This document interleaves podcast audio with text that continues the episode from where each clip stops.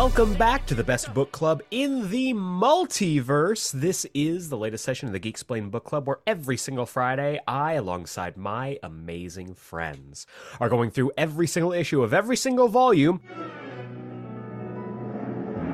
of Brian Michael Bendis, Mark Bagley, Trevor Hairsine, Mark Brooks, Stuart Immonen, David LaFuente, Takeshi Miyazawa, Rafa Sandoval, Sara Pichelli, Chris Samnee, Joel Jones, Jamie McKelvie, Skottie Young, Gabriel Hardman, Bryan Hitch, Lee Garbett, Steve Kurth, Eric Nguyen, Carlo Pagulayan, Salvador Larroca, Clayton Crain, Luke Ross, Billy Tan, Mitch Breitweiser, Dave Marquez, and Pepe Larraz's Ultimate Spider-Man Venom Edition. Venom, venom, venom, venom, Venom, venom, venom, venom, venom. It's truly about that adrenaline momentum. It's true. We were Never know what's talking- gonna hit him. It's true. We were talking Ultimate Spider-Man, specifically Ultimate Comics Spider-Man Volume 4? Volume 4? Volume 4, entitled Venom War. Venom War! Which Yeah. I've got a problem with. Let me just get this out of the way. Because it's not really a war. It's not really a Venom War. Yeah. Sure, it is. It's a war at home. Oh. I am joined by the only two men who are willing to go off technicalities and wordplay to join me in battling against a seemingly unstoppable threat that will not stop until it hunts down my father. First off, he's the man with the plan, man with the power. It's Malcolm Russell Nelson. Hello. Uh boy, you didn't have anything for that, huh? You threw me off with your stupid Venom War from Home comment. It's the Venom War from home, baby. I hate it. It's the Venom War from home, baby. And he is former Shield agent turned police detective. It's Jacob Brown. Listen, I know what's going on here. So let's just save us a, a lot of trouble of, of what's all this dilly dally, this tomfoolery, shenanigans. Just tell me what's going on. But what whatever could you mean, officer? Listen, you're wearing the suit in oh. front of me and you're not even wearing the mask. I don't know what you're talking about, it's a officer. costume. It's cosplay. I'm just a big fan. Why do we decide to make Miles George fly? I thought it was old Morty. It's like, oh, jeez. oh jeez. Hey, Maria Hill, get your damn hands away from my birds. Good Crispin Glo- Glover there. Way to take him down a peg. Oh, oh man. You know what? If this story didn't do it enough for him, we have successfully brought him Oh to my his newest God. low. we just brought him to yeah. This th- that moment right now is what leads to the end. That leads to no more. Uh, so we are talking uh, issues 19 through 22 of Ultimate Comics Spider-Man, and this is an interesting one. This is going to be, I believe, it might be the shortest amount of books we've read for the show so far. Yeah. Someone, Wow. one of our listeners, will tell me that I'm wrong about that, but I think this is. It was an interesting, re- and this flew by Yeah, like it's very fast read. quickly Yeah. flew by to the point where I was already like halfway through issue 23 and I'm like, wait, wait, wait, what issue am I on? Wait, hold on. No, no, I've read ahead. Yeah, it flies. And this is uh this as we teased at the end of last week, this is the return of Venom. But this seems to be a very different Venom from what we're used to. He is not the giant Hulk monster, Eddie Brock, I want to be a college kid trying to sleep with a high schooler. This is something else. And I don't know if this is better or not. I, it's it, I, I think it's better for the story. You're not wrong. I do 'Cause think he's he's terrifying in this, which is cool. Yeah, he, he's. I think they've successfully taken the stuff that I absolutely fucking hated about about Carnage, about Ultimate Carnage, and infused Venom with it. And I infuse hate venom it. with it. Yeah, I hate it. Yeah. I hate it. Yeah. I, I said this off air, but every th- this is how you should treat Venom. Yeah. And we'll get into it, but this is how you should treat that Venom character. Is that every time a symbiote shows up in the Ultimate Universe, it's a threat, it's a big problem, and it's a life-changing story. Terrifying. And I think that's really cool. That Mhm. of the four times that a symbiote has shown up now, every time something drastically has changed in Spider-Man's life. And that's awesome. You can't say that about Venom in the 616, like at all. You know what I'm all. kind of surprised they've never done? They've n- never tried to do a clone story where someone tried to clone a symbiote Spider-Man hybrid. Ooh, that's terrifying. I feel like Oh, if they they would eventually get to that in Ultimate Comics, and that would be a great Jessica Drew Spider-Woman Yeah. story. Ooh, Yeah. yeah. Yeah. Yeah. Getting into the cloning of it all. That's Who knows? Maybe if they ever, you know, go back to the Ultimate Universe and decide that You know there's what? value there. Once me and Malcolm reboot the Ultimate Universe, that is Yeah, going to be that'll the be the Ultimate Spider-Woman. Arc. That's going to be the big arc that Ultimate Spider-Woman is going towards. Cronenberg that shit. Just Ugh, Cronenberg. that Hell would be yeah. terrifying. yeah, it'll just be body horror. It'll It's just going to be. Dead Space with Yeah. Spider-Woman. Oh, oh, God, no. Oh, actually, that sounds great. That's that's pretty dope good. as fuck. That's kind that of shit. dope. That's as dope as fuck. Do that Spider shit. Woman. Okay, okay, here It's we go. just Here we go. Okay, so Spider Woman. Spider Woman, former agent of S.H.I.E.L.D., gets a distress signal from the Triskelion. Something has gone wrong, and the entire Triskelion is on lockdown. No uh, word in or out, no communications. The lights are off. Spider Woman has no one to go in there with her because she is a former agent of S.H.I.E.L.D., and she is the only one who has the access codes. Everyone else has been trapped inside. She makes her way, breaks in through an abandoned uh, abandoned uh, passageway only known by former uh, Shield agent Maria Hill, who gets her inside and promises to keep the door open for her until she comes out. But if anything else comes out, Maria will be locking th- locking it and Jessica in. Seemingly forever. Jessica goes in there and finds evidence of SHIELD uh, experiments trying to replicate the success that was had on Jessica Drew while combining it with the most unstoppable force in the Ultimate Universe a symbiote.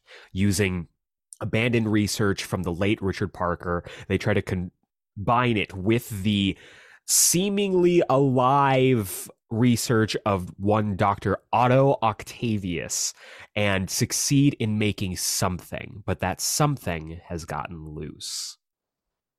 Ultimate Spider Woman, 12 issue maxi series. Book it. That's Is something. this- That's something that's gotten loose. Has the potential to be the superior Spider-Man. Oh, That's what he was working towards. That's, what he was working. working towards. And they, Is, they, they open it up uh, with finding Otto's dead body. And it all comes around to find out that Otto set this thing loose, Otto set this thing uploaded his mind into this computer that is going to try and implant itself into this creature. Yeah, and like in its perfect form, it looks like a Spider-Man with the like arms coming out of it, like the octopus arms Yes. coming out of it. is just this natural. But it's all symbiote. Like it's all symbiote. arms. is Yeah, this yeah. is this like uh is this like the monster arc uh uh from the PS1 Spider-Man where basically he's like the Yes. the carnage suit Yes. goes on Doc Yes. Ock and Yes. has the arms and stuff like that. Yes. Yeah, that's that. Yes. but Sold. it's fully like Cronenberg looking like yes. Yeah. claw, it's- clawing its way. Yeah. Yeah. Yeah. It's And you know what? Drew and Ellen Ripley in the middle of the Triskelion, which is the Nostromo. Like, Yep. Fuck yes. And you Yeah. know what? Assad Rithik on art. After rereading Submariner: The Depths, I Okay, need him right? on another horror book. It's Oh, man. amazing, right? Holy So, shit, that yeah. book is so good. So let's do that. Uh, who writes it? Uh, Other than us. Other than us. Um, either uh, Charlie Jane Anders or Nicole Maines. Yeah. Yeah. Okay. Bet. Yeah. I Yeah. think it'd be dope as fuck. Yeah. Yeah. Hey, Nicole Maines, if you happen to be listening to this, uh, drop your boy a line. Well, she does listen to the podcast every week, so Drop drop your boy a line. it's time for you to write in for, for that mailbag, Nicole. It's time. Drop your boy a line. drop your boy a line. I don't know. Uh, and that was some kind of uh, combination of pitch it and under the belt. Uh, Pitch the belt. pitch the belt. pitch the belt. Under the pitch. Under the pitch. That's under the good. pitch. Where we get dope. really fuck. into the pitch and then and then thirst on thirst after the creators that we put on the book. Hell. Great, yeah. perfect. Love it. Uh, so Spider Man, Ultimate Spider Man. Oh, yeah, that's uh, right. Ultimate Comics Spider Man issue 19. Let's kick off this Venom War. Venom War. Kick off the Venom War with one of the best images of Miles as Spider-Man. Just I think- holy shit. I love this pose. holy Like, shit! This pose has been utilized in so many different characters, so many different uh, stories. Mhm. It's fascinating. It's a see. great pose. It's a great dynamic pose. And once again, Sara Pichelli absolutely fucking crushing it. Whoo! So good. She Yes. killer. Uh, someone who doesn't kill it, it's Miles. He runs out of web fluid and absolutely clotheslines himself on a light pole. Uh, I love it. Everybody sees it. Everybody sees it. It's like that moment in Into the Spider Verse where he's like running on the side of the building and he slips down the building and it pops back up. Yeah, then No pops back up. away. Yeah. It's hit by the I drone. forgot It's about great. that. It's so good. It's such a great. I love That's that. really funny. Um, we see in class, uh, Miles and Ganke now have to figure out how to make more web fluid, and Ganke seems to have got it. In the background, though, I find very interesting is this girl. We've seen her before.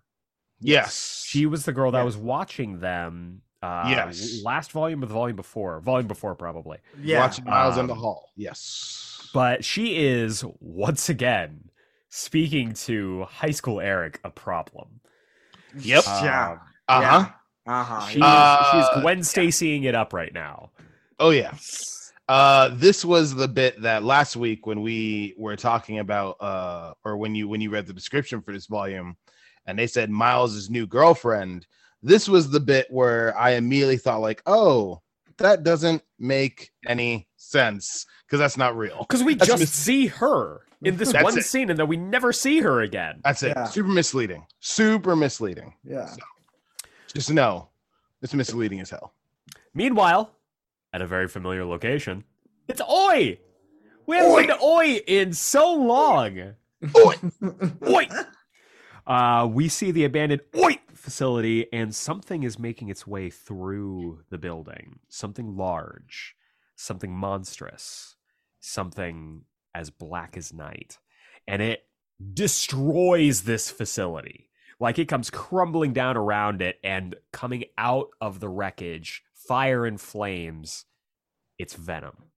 Though, again, unlike any Venom height or no any venom uh host that we've seen so far this thing is massive but it's gangly and it's like it looks terrifying I love how different it looks. It looks so different. It's so cool. it's, It's very very very cool. cool. looking He he looks way more alien. Yes. Yes. That's that's what I was gonna say. Yeah. or should I say scientific? Uh, Ah, ah, ah, spoilers Ah. um Ooh, he's saucy today. uh, uh, Miles and Ganke here trying to figure out the uh, the formula to make new webbing, while a certain police detective comes to visit J. Jonah Jameson at the DailyBugle.com headquarters. It's Detective Maria Hill. Detective Maria Hill, former agent of S.H.I.E.L.D. I would love to know what that transition was like. I don't want to protect the world anymore. I want to go deal with petty crimes. it's got it's got to feel a lot easier. I'm sure the police headquarters doesn't get blown up as much as the fucking. You're not wrong. You're not wrong. Uh, so Detective Maria Hill is uh, investigating the murder of Betty Brant, and with a, I love this scene between her and Jonah because both of them have such a mastery of wordplay. Yeah, they're both feeling each other out. which is Yeah, really it's cool. really, it's a chess, it's a verbal chess match. Yeah, it's, really, it's a well written it. scene. This is the shit that Bendis really excels at. Like when he's on it, he's on it. And there's this moment where uh, Maria Hill's like, okay, but Betty Brant came to you with the identity of Spider Man and you didn't want to run it. It's news. You're a newsman. And he and he says, maybe it's news, but it's not news I'm interested in reporting. And she's like, because you knew Peter Parker. And he goes, because I learned a lot from Peter Parker. I learned a hero should be left to be a hero. I published a story sta- saying who the new Spider Man is. Yes, I will sell a lot of papers, but then this new Spider Man would have to stop being Spider Man. And all of the good things he would do, whatever they would be, would never happen. And we get this wonderfully beautiful little uh, transposed behind Jonah, the scene from Ultimatum where Spider Man is diving into the water to rescue people. It's a very Wachowski esque like Yes. sequence. It's very Yeah. Speed Or Racer very uh, Edgar know? Wright as Yeah. well. or very Edgar Wright. Edgar Yeah, Wright, yeah. yeah. It's the showing in the background of the frame. Yeah, and it's it's incredibly cinematic and once again we've talked about before just how much this moment in time this incident changed jonah as a person and i This love this is that the that's best version of J. Jonah Jameson. it ever. is It is! clearly It's so good. Because ultimate comics has so the best jj and the best aunt may Yeah, Yes. and the best Maria Hill. interesting take Let's go ahead and throw that out there. Yeah. interesting This take Maria Hill Yeah. fucking rules. i don't think i've spent enough time with her yet to to make the distinction I think even with spending enough time, not enough time with her, still she rules compared to Six One Six Maria Hill. who's Six One Six Maria Hill does suck sometimes. She's sure. very frustrating. She is. But she's also very good at her job in a frustrating way. yeah. Yes, she's an asshole. Uh. So, yes. So uh, we see they're at the dinner table. Uh, Miles Jefferson and Rio are just trying to have some normal dinner when they get a knock at the door, and news reporters are bursting in trying to get uh, Jefferson's statement because him gunning down those Hydra guys last volume has gotten some media attention. And he's being hailed as a hero of New York, which he does not want. He does not want this attention. He does not want this adulation. He does not want people in his home. Hey, here's a weird continuity thing. Why does Miles not know about this when he learned about this last volume? At the end of That's last a- volume. you're right.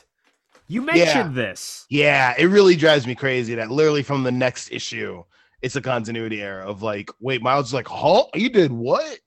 What suits when? You literally learned about this last issue at the end, and we're like stoked about it. What the hell? So Annoying. Gang, Ganke shows up. He uh, he gets comically knocked down by the cameraman and then forced to just sit outside. Uh, then he's finally let in. I love how Jefferson- shook Ganke is about it too. He's like, "Did you Yeah. see that?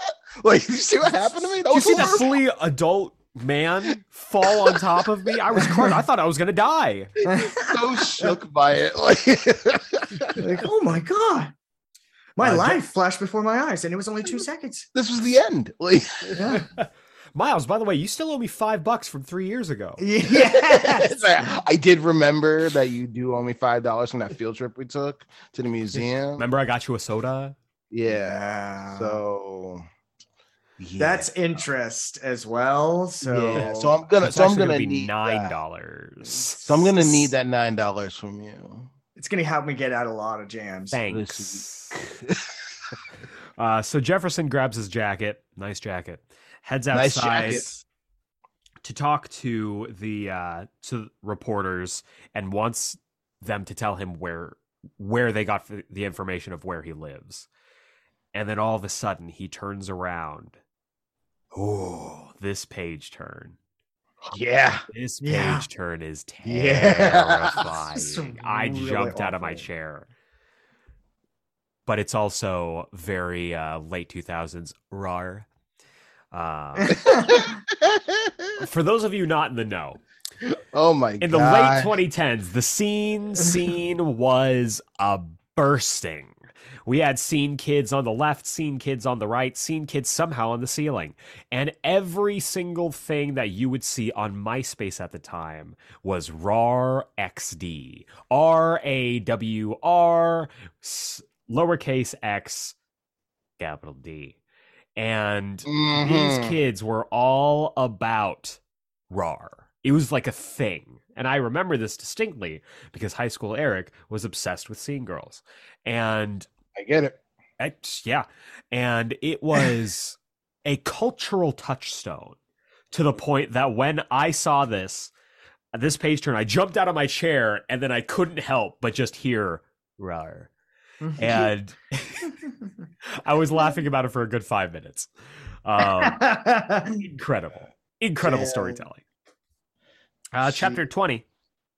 Wonderful covers this arc as well. Right? Excellent, excellent covers. Very yeah. The the next cover is one of my favorite covers. Yeah. Freaking love it. So we cut back to inside the home of the Morales family. And Rio has decided she's going to go out to try and find Jefferson and wants Miles and Ganke to stay inside. All of a sudden, once she's left, they hear a crash. They go to the window and they find this fucking gigantic, terrifying thing looming Look at his tongue. his father. Yeah. His How tongue is taller like- than Jefferson. His his tongue is taller than Jefferson, but the way that his tongue is like segmented on this side, Yeah, like it, Yeah, it looks like a it's like- scorpion tail. it looks like Yeah. a scorpion. tail. That's so fucking which cool. for a moment made me think with him being hunched over like this i was like oh god we finally figured out what happened to scorpion peter What happened to Scorpion? Yeah. Uh, Uh, because design wise very similar to that first ultimate scorpion look Mm-hmm. Yeah. right. um You're but yeah he is terrified i think it's the the viscosity of his late of his uh of his veins God, yeah, yeah. it's, It's so sick. gross. It's such a great design. viscosity vascularity is the word i'm looking. Vascularity. That's- yeah. um, just the veins, the veins popping out of the neck, like it is gross to look at. This is alien. This is a xenomorph. Yeah, he's just a xenomorph now. He's so alien looking, and I love it. It's I think it's such a great choice. You know what else I love? That Miles directly tears through his shirt to reveal Yeah. his Spider-Man costume. It's so cool. I love that shit. I That's such a fucking great love panel. it. I lo- and you see that the sleeves of his costume were rolled up underneath his t-shirt. Yeah. This shit is why secret identities are, Are important because Yeah. you get Yeah. moments like this. Yeah. Visual storytelling is so much better when it comes to secret identities. I just Yeah. Ah. This this was like a desperate like uh 90s Spider-Man because he would always wear a polo shirt and everything Yeah. like that. Uh-huh. And I was always like, how is he wearing his suit underneath that? And then Uh-huh. he takes off his shirt and like, oh, he undoes his sleeves. yeah That's really cool. So yeah, Yeah. s- I've never seen a su- first of all, I've never seen a superhero just literally rip off their like clothes like that. It's like It's so sick. cool. It's, It's so so sick. I love it. But then Miles is gonna have to have to explain to his parents why he ripped through the shirt that they got him for Christmas. Yeah. Uh, He- Miles, I've been working out. was upset. He's like, You're right. like I've Miles suits up, jumps out the window. He's like, "Call the police!" Ganke's like, "I'm calling the Hulk." and Venom is shouting at Jefferson. He's like, "Answer me, Jefferson! Do you know who I am?" And he goes, "Oh, Mask of the Phantasm! I'm the Angel of Death." Freaking sick. Sick as fuck. What else is sick as fuck? This Shoryuken that Miles hits on him in the next page just Oh, absolutely yeah. wallops this man. Oh yeah. yeah. This is where it comes super into good effect that like Miles is a little boy, or is like, you know, like a very young boy because he's so small compared to this. He is a small hulking- boy. He is a baby boy. He is literally his entire body is the size of like Venom's face and neck. Yeah, it is terrifying. But you know what? That doesn't fucking deter him, which is No. what this is all about. He's like, No, I'm going to punch up until you are down. Yeah. And this Venom is like, okay, so Spider Man isn't who I thought he was. You are much shorter in person. Let's see who you really are. Meaning, he thought Jefferson was Spider Man. Yes. Interesting. And this entire time, literally, I am going through my Rolodex on who the fuck is this? Trying to Who piece is it- this? That's Who so is interesting this? 'cause I feel like it's super obvious. It wasn't to me. No, I, yeah, same. And Was it because we- Read that last week. the week before, I think. Because that No, Oh, that no, no, no, you're right. that was last week. That was last. you're right, week. that was last week. yeah. But and you know what, listeners, I have the uh, I have the memory of a goldfish. I uh, That's good. Didn't remember that we had uh, daylight savings, so this was a really fun start to the morning for me. Um, Listen, I've heard that sometimes the the the smartest animal is the goldfish. Why? and it because the goldfish memory only lasts for two minutes. So we should all be a goldfish. Thanks, Malcolm Lasso. I appreciate you. You're welcome. Uh, so the fight begins. And again, it's just this dialogue is so charged where it's just like, I'm dying to meet you. I've come such a long way. And I'm like, what the fuck are you talking about? Who are you? Uh, we also get a really fun intercut of Peter's first battle with the Brock symbiote, yeah. which is really fun. Uh, Miles is just trying to remember the the tapes that Ganke was showing him, trying to remember how to beat this thing. And he also sees that Ganke must have gotten the formula wrong because he tries to shoot some webs and it's just like the wimpiest, saddest looking webs we've it's ever just seen. snot. it was literally snot. And you can tell because it's not thwip, it's spack. This is also green for some reason. The first appearance Yes. of green webbing in the Ultimate Universe. Uh, actually, this is probably due to the formula that they found being maybe an earlier version of Peter's web formula. I don't know what you're talking about. I do love that both of them are face palming at that too. the, the face palm is incredible. Uh, but then we see these sick looking tendrils coming out of Venom. Venom is again, I we keep harping on this. His design is terrifying. Son is so cool, man. He looks so awesome. Uh, this at one point, Jefferson gets up as the camera crew is about to be like, "Yo, we gotta film this," and Jefferson wallops the cameraman, which I personally don't understand why that happened. Jefferson is in a real weird place right now. Clearly, He is Yeah. just swinging on everyone on he's site. swinging on everybody. Yeah, Uh, and again, I love the intercuts of Miles trying to remember the videotapes of Peter going through uh, Venom. I kind of wish this happened more often, me too. Yeah. It's it's kind of fun. especially like early in the career of him. Yeah. Trying to remember, okay, I watched him fight this person. How did he beat this person? Yeah, I think but to be really fair, he cool hasn't had a lot of that. I guess True. True. You know, he hasn't really fought too many of Peter's villains from before, especially ones who who would have been videotaped. You're not so wrong. I guess I guess it makes sense. Uh, at one point, Venom has uh, Miles in his clutches when Jefferson picks up the camera guy's camera and wallops him upside the head with it. Friggin' sweet, dude. It's so Venom cool. then just whaps this guy away from him, sending Jefferson into a nearby taxi cab. Miles hits a kick on his head. Venom drops, but Miles looks over. And for this moment, I'm like, fuck, they killed Jefferson. yeah, you thought they Gwen Stacy'd him real hard, huh? I thought Oh, they man. did. Yeah. I thought they did. But Venom isn't done. And Miles hits him as hard as he can. Battle continues. Cops show up. They open fire. Jefferson's breathing. Everything is chaos. At a certain point, Venom goes to eat a police officer and pick up his car. And Miles cannonballs himself through Venom's brain. Dude, so cool. Just So a good. fucking sick panel. He just rockets himself forward straight through Venom's head. Does not do anything. Venom looks up at him. He's like, "You son of a bitch!" And then the fight mm. continues. Miles is able to hit him with a venom blast and dodge his tendrils, and then the venom blast ignites and just disintegrates Venom. yeah. Yeah.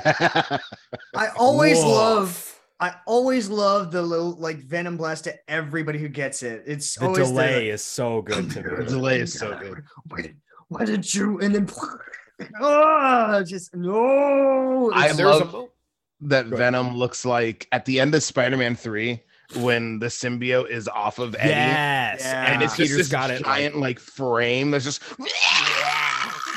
like wavering at him. I love that it looks like that. That's so terrifying. it's And there's a so moment- great. we're reading this. I was like, okay, there's no body. Is this symbiote sentient? Same. Did it like gain some kind of object permanence and find it? And this is like its true form, this monstrous alien like form. Mm. But so it escapes into the sewers, and the cops, of course, turn their bullets onto Spider Man, who escapes. Jefferson is taken to the hospital. Uh, Miles is able to get out of costume and get downstairs to uh, keep up his alibi. Rio tells Miles to go stay with Ganke, gets in the ambulance, drives away, and Miles blames himself. The the the panel progression on that last so page good. is wonderful. Of Mhm. okay, the, Rio gets in the ambulance, the ambulance drives off. As the ambulance gets a little further, Miles starts to just like go into full panic mode Starts to lose and it. then just break down. Is fantastic. Yeah, it's it is heartbreaking. So we get to chapter 21. Um, Discover rules. This cover rules. It's It's, so so, good. good. It's, so really good. It's so Spider Man. It's so Spider-Man. And we catch up not a, not with Miles,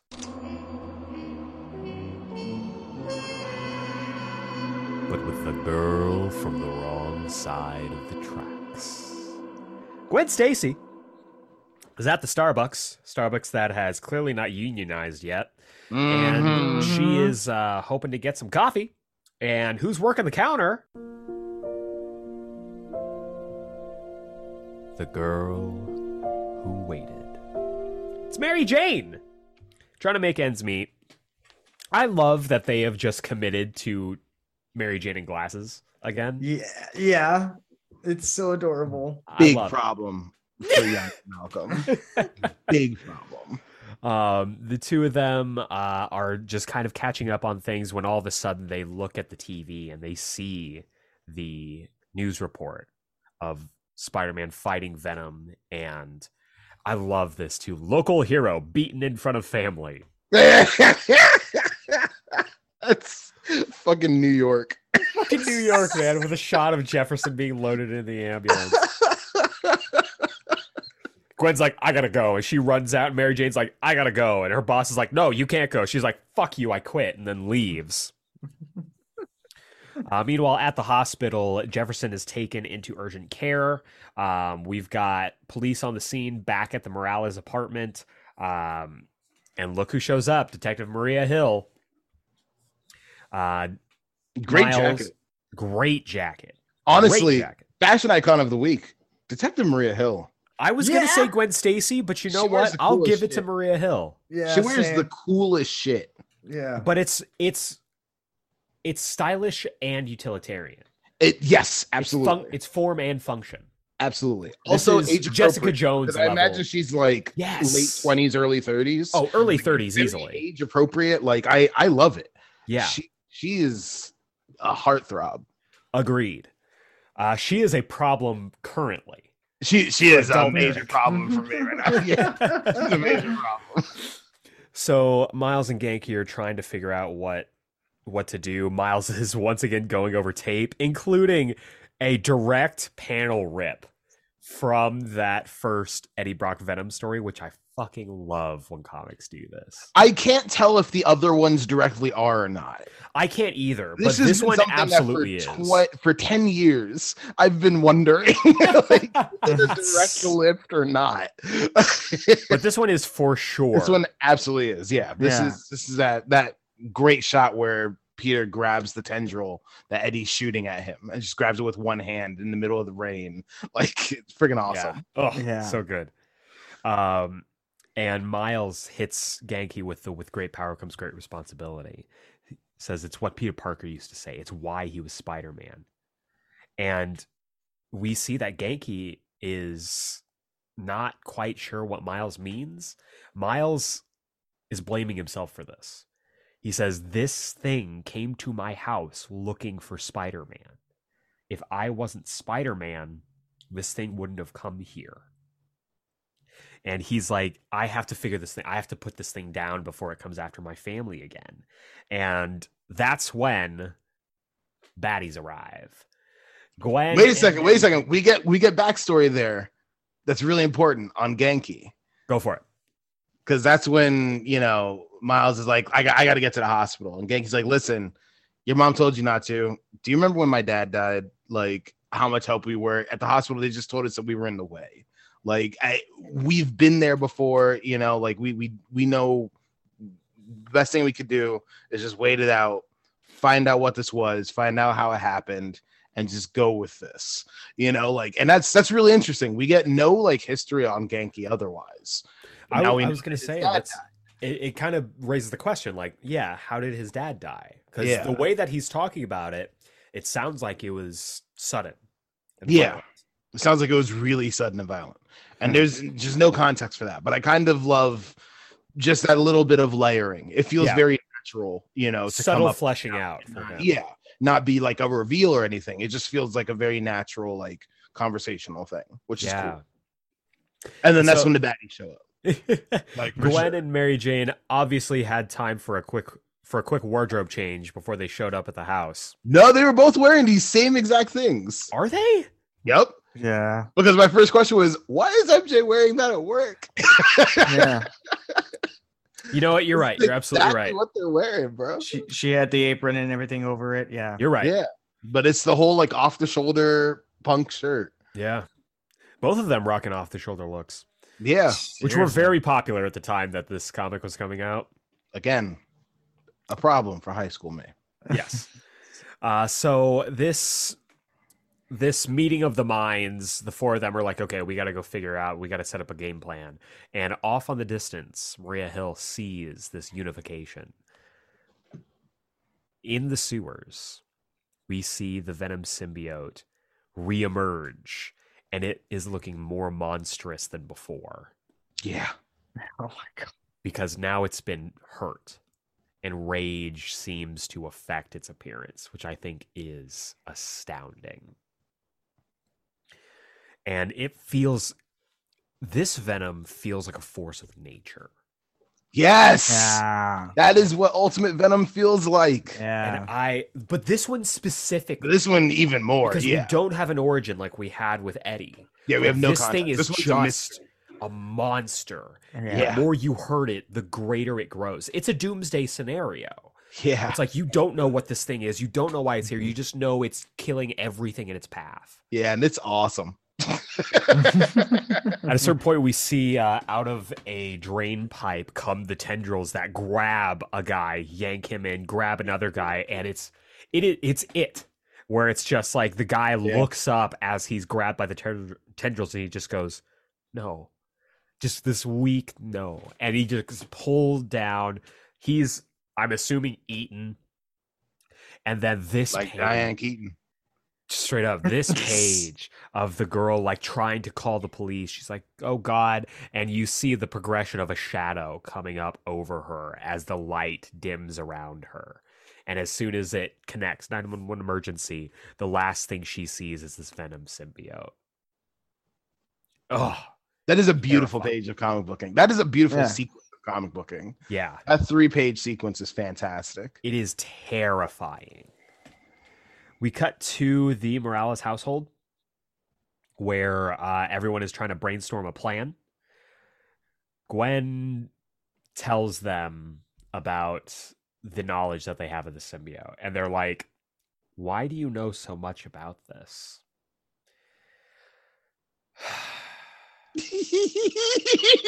I just saw it again. and gwen says i used to be one and we fucking see Gwenage. Gwen Carnage. The Gwen with the carnage face. It's so My nightmare has returned. There will be no rest for me, for I am in a unending cycle of suffering. It's so A circle, if you will. Oh, this is the best circle. Because Brian Michael Bendis specifically wants me to suffer.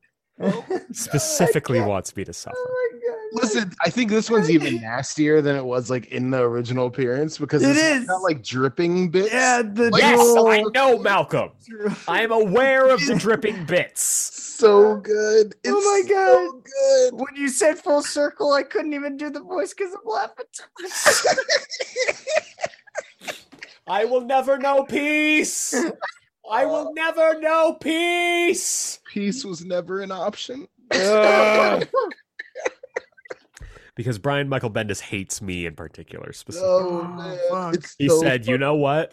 Years from now, while writing this, years from now, I am going to simultaneously give Eric the best and worst thing he's ever read in a comic." by taking Gwen Stacy, his one true love, and combining it with the only thing that terrifies him as a fully adult, grown 30 year old man. Ultimate Carnage. Oh man. it's so good. So Gwen gives the backstory. We got to get him Um, on the podcast now. Dude, Oh if shit. there was a way to gotta get contact Bendis. Brian Michael Bendis to get him on for this, We got to get just- Bendis on. it would Just- just be two hours of me shouting at him him. about Gwen Carnage. That's Just- all it just- would be. Just send an email. Who cares? He'll, he'll, he won't we got to see. We got to see if we can get him on. Yeah, just like an We'll email. try. We'll try. It'd be like Listeners, if you know Brian Michael Bendis's personal email, send it to us.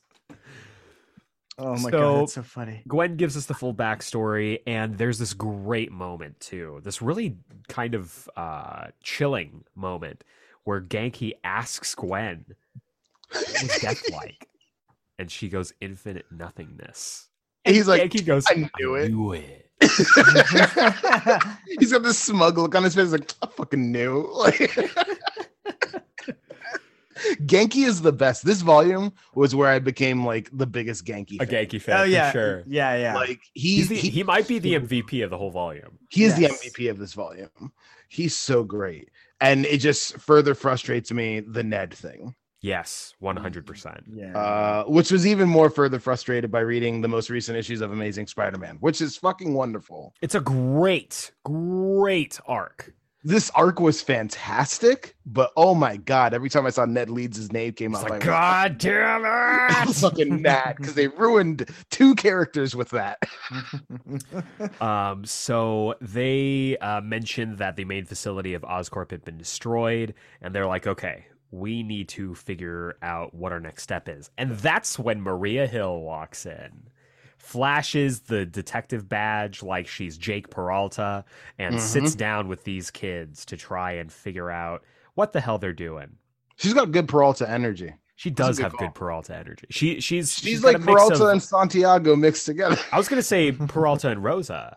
Oh, you know what? That's true. That's true. She's got bad. She's got mad Rosa energy. she's got mad Rosa energy. It's the jacket. It's the it is the jacket, isn't It's it? the jacket. yeah.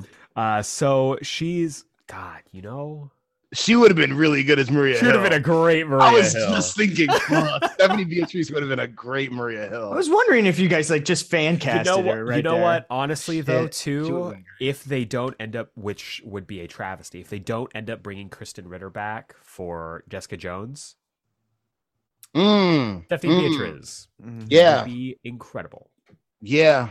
and not just because we know she can rock a leather jacket.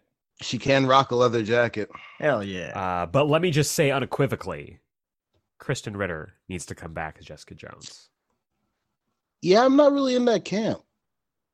Get the fuck Oh. out of here, Malcolm. I'm not really in that camp. Get the fuck out of here. so, so you just want you, you just want Charlie Cox recast as Daredevil?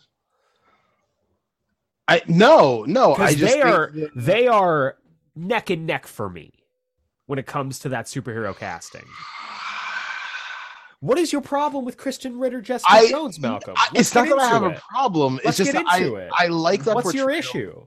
I just I don't I miss the old Jessica Jones portrayal. I think she fits Which is what? modern Jessica Jones, and she doesn't fit alias Jessica Jones. Nothing fits alias, Je- alias Jessica Jones. I think someone out there could. You want to go back to the Alias TV show with Jennifer Garner? You want to give that Jessica? you want to give no, that Alias stop, a try? Because you want I- classic Alias. There's your Alias right there. No, I, I- wanna, There's your Alias, Jennifer Garner. yeah, I, I'm right there with you. And then like crying into the camera, just going, and then right no, get out of here. There you go, yeah. Malcolm. I just, I, Ma- I- Malcolm, I- listeners, Malcolm You heard it here first. Malcolm wants alias era Jennifer Garner to play Don't Jessica don't Jones. Agreed. listen. I we do a lot of that. joking around on here, but don't you ever put me in the same sentence as Jennifer Garner. How dare you? As a great man, as a great man routinely says, get in the comments. You let us know how much Malcolm has overstepped with this take. Tell you what, next week I will come back with my uh Jessica Jones uh recasting. Okay, but you also need to decide if you're going to recast Luke Cage with her Uh yes, for absolutely. next week. Absolutely. For next week. Yeah, I don't need Mike Colter as Luke Cage. That's fine. Get the fuck, Uh, God Malcolm. damn it. Malcolm. If I don't love you so much, I would hit you. What can I say? Uh, so I'll turn the other cheek, brother. Yeah. which cheek? Ooh. Welcome back to Under the Bell. Ooh, ooh, Uh, this time with guest was- host Eric Azana. Oh my god. I'm so proud Sorry, of you. this this this, Maria this, Hill got this- you acting up. that's Yeah. ultimate Maria Hill has brought this out of me, and I She does- apologize to our she got you listeners. acting rude. No, I like it. It's good. she bad as fuck too. She That is was for sure. adorable. Uh, so Maria Hill is saying with no uncertain terms, she's like, "Look, I know this, you know this. We don't need to go." Through the formalities of saying you're Spider Man, I know you're Spider Man. I love that it's very much like the uh uh, uh when Kong found out. Or when Kong revealed that he knew. I was like, Oh, oh, yeah. I wish that Spider-Man was nearby so I could tell him to go help his friend. Like it's very Is that what you want? like What a fucking character assassination of Kong. remember when we loved that guy? Remember when we then, loved? Remember when Kong was the best character? and then in one very fallible moment, he fucking ruined everything off page. It's yeah. kind of amazing. It's We'll kind never of amazing forget. character take. Never forget. Uh, We never of- see that guy again. I speaking bet. of never forget, uh, we see this moment where I love it. where we find out the uh, no, we find out that the uh, the best way to get a cop to leave you alone is to start recording them. Never forget Oh, that tip. oh, Speaking of that, They're coming. I let out that secret. They're coming for me. Uh, uh, uh, while, while, while, while I'm here, Brian Michael Bendis ruined Gwen Stacy. She was a good thing that didn't need to be ruined. Uh, oh my Kitty god, Pryde Eric needs. behind you. Uh, Jeez. K- K- Kitty Pryde deserves to be with Peter Parker. Oh god. we have you surrounded. Oh god, he's Oh. gone. Oh my god, Eric is gone. gone. That's oh it. my god. Holy Like, shit. Oh Holy shit. shit. They took him. They really took him out of there. Oh my Shit. god. Oh my god. Oh, I oh, guess there's no bad. better time Oh, they than to say 12 on a him. cab, a cab, a cab, Oh man, Attica, Attica, man, Attica. Attica. Oh I man, am they are, Spartacus. they are dragging him out out of his room right now. This is some bad uh, listeners. This is really bad through the zooming channel. The rest of this podcast has been redacted by Shield.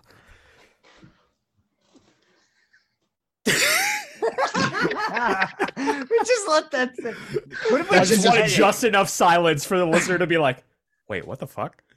that should just be the end of it. And then you have to release the rest of it as another part. next week on Geeksplain podcast? Jacob has taken over the podcast. What? Danger? Okay, I did it. Never forget, never forget the what's Oh, up danger of it all. That's so funny. I love it so much. Oh, I hope Kincaid is listening to this. To like let him know. God damn it. Oh man. God So- damn it. Oh, that's so funny. Uh, Maria Li- Maria Hill leaves once uh, Gwen starts recording, or no, uh, Mary Jane starts recording her. We cut over to the hospital where Rio is waiting for Jefferson to, I guess, wake up to get any kind of news. When all of a sudden, Venom is there, and he has just gotten more terrifying. I love that like off of his like elbows, he's got He's got like the spikes. blades. Yeah. He's Yeah, got scallops like Batman. Yeah. He's looking suspiciously also like Superior Venom, which I kind of love. I love that Superior Uh, Venom design. Yeah. Yeah, he does. You're right. I love that Superior Venom. That whole You're right. Superior Venom story was great. Hey, that whole Superior Spider-Man story is great. what a what a great You know what, a great two years of comic booking, huh? What a great two years. Which brings us to the final chapter, chapter 22. It's the final chapter.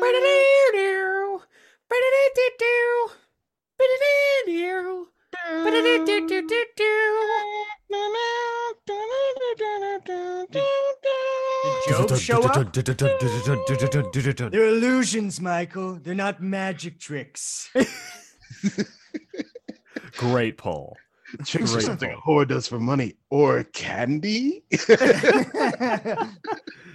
Um, and I love it. It starts off with Maria Hill leaving the apartment, and Ganke just goes, "Dude, that cop totally knows you're Spider Man." what a quote! What a quote, Ganke. Dude, that cop totally knows you're oh, Spider Man. what are you going to do? That's, that's And so Miles goes outside, and he's like, "Hey, look, I'm not who you think I am." And Maria Hill's just like, "Sure."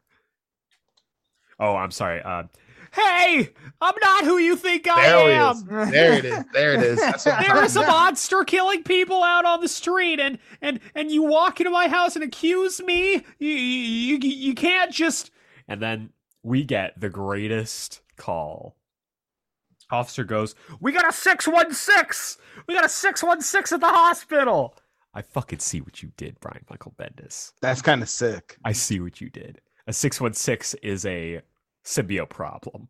That's kind of sick. I like subtly that a speaking to how there are too many symbiotes and too many symbiote events in the 616. Mm-hmm. mhm. Might not be at all what he was implying, but it's what Mm, I'm no, that's taking how I'm it. taking it. That's, That's, what, how I'm taking that's my headcanon. preach.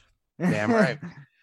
Uh, so uh, there's a great moment where they're like, we have a 616 at Brooklyn General. That thing, it's there. All units need to get there. Miles looks at Maria Hill. He's like, is that where they took my father? And she goes, you'll get there faster than we will. Just such good writing. And the next thing we see, he, she's basically, she has to shake him out of his shock. She's like, listen to me. Do not fight him head on. You grab as many civilians and sick people as you can, and you get the hell away from that thing. I'll call Shield. I'll get the ultimates. Go.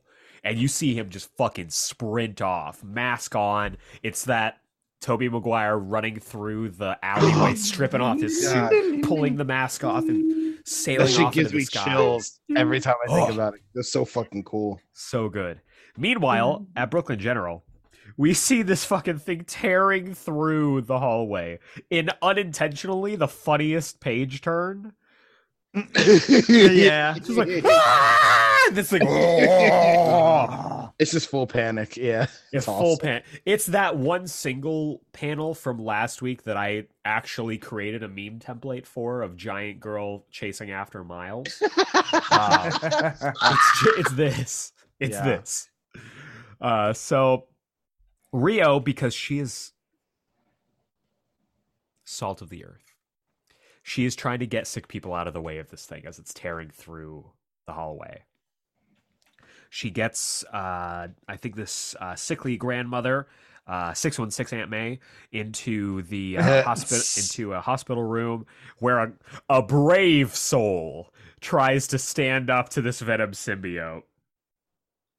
And the the symbiote is like crazed. He's just like, "Where is my Spider-Man? I will spare you all your pain. Just give me my Spider-Man. His name is Jefferson. Where is he?" This thing is psychotic. It is He's already lost his forgotten. Yeah, he's already forgotten, and maybe that's because uh, Miles cannonballed himself straight through his brain matter. But like, yeah. He's I feel- crazed. He forgot already that that Spider-Man and Jefferson are two different people. I have a theory, and this is Give me a theory. This is what I thought it Hit was. Is basically it, when it got like hit and like it dissipated from the venom blast into the sewer, it just reconnected itself and kind of reset itself.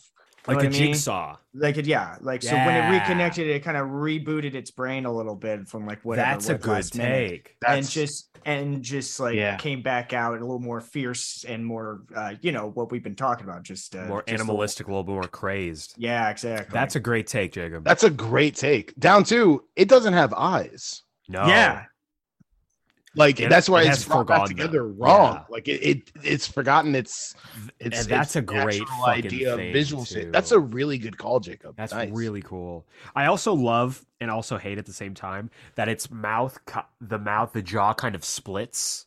I love that. so that the tongue can sit in there. Yeah. Ugh. It's cool. And this is so- like Demogorgon alien Yes. combo is what it is one hundred percent. True. This guy's got his Vecnosi all out there. Yeah. oh god just- Uh, he's, and again, like it's this weird, like almost um obsessive, possessive thing that it has with Jefferson. He says, "His name is Jefferson Davis. He's nothing to you. He's everything to me. He's mine." And Yeah. I, j- ugh, I, ugh, I don't So like it. It's terrifying. Give them to me, and I'll leave you and die in peace. And then we just see, ah, his fucking Spider Man comes running down the hallway. arms flailing. It's either for me, it's either arms are flailing or he's straight up Naruto running at him. I think it's a little bit of both. I think it starts off his arms filling, and then he's like, "No, lean into it." He's like, I, I need the wind drag against me, and so he again cannonballs himself straight at this thing, knocks it down. This thing has gotten bigger yeah because Miles is even smaller compared to it now. Yeah, Yeah. And he is fucking he is guns blazing no he completely disregarded the advice that maria gave him and he's Yeah. just like i'm going to venom blast this thing until it dies and Yeah. he is just striking it over and over again and it's doing nothing at a certain point it overloads its arm it bursts and then reconnects like ugh miles can't win Ugh. he physically cannot win against this thing. And so Miles gets knocked into another room. Uh, Venom gets shot at by Rio, who picks up the cop's gun, God, I love her so much. she's so cool I love her so much. uh, runs out of bullets just as Miles is wrapped up by the Venom symbiote and he begins to consume him. Fucking terrifying. That that last bit, just the I now know, like I the answer to all my futures inside you, and like Miles just being sunken into it. The like, tear in his eye as he's Fucking- disappearing into venom is Oh, what kills me Setting. Yeah. Um, yes and then And- we s- Ugh. Yeah, do it. Rio. Rio walks up to it, and it has gotten even more monstrous looking. It is just like it's now like too heavy to stand upright. It's like on all fours, resting Yeah. with the tendrils just spewing out of it. And Rio just says, Please, I beg you, I'll do whatever you want. Please give me back my son. And it goes, and oh, fuck. Just the dread when it says, Your son. And the tendrils slowly wrap around her and begin to raise her up. And then all of a sudden, the Venom symbiote begins to crackle with energy. Miles bursts out of this fucking thing, explodes, and reveals the man underneath the symbiote. Just then, Maria Hill and the other police arrive, and they just start unloading bullets into this guy. Miles is Miles grabs his mother, tries to get her out of the way, and it's revealed. They say, "Who is this guy?" Which was my fucking question, and they have no idea. The symbiote then just starts to like twitch a little bit, and the cops just unload bullets into it. just fucking sick. Sick as fuck. Miles tries to get his mom out of the way. cops ever done. Miles tries to get his mom out of the way, and then we get the reveal. I am unclear as to what happened here, whether it was the stray bullets or whether it was Venom himself. Uh, A Regard- great question. regardless, Rio falls as Miles catches her and she realizes he's shouting, I need a doctor. And she goes, Look at you. Look what you can do. And then she hits us with the gut punch. She says, Don't ever let him know. Don't ever let your father. And she dies.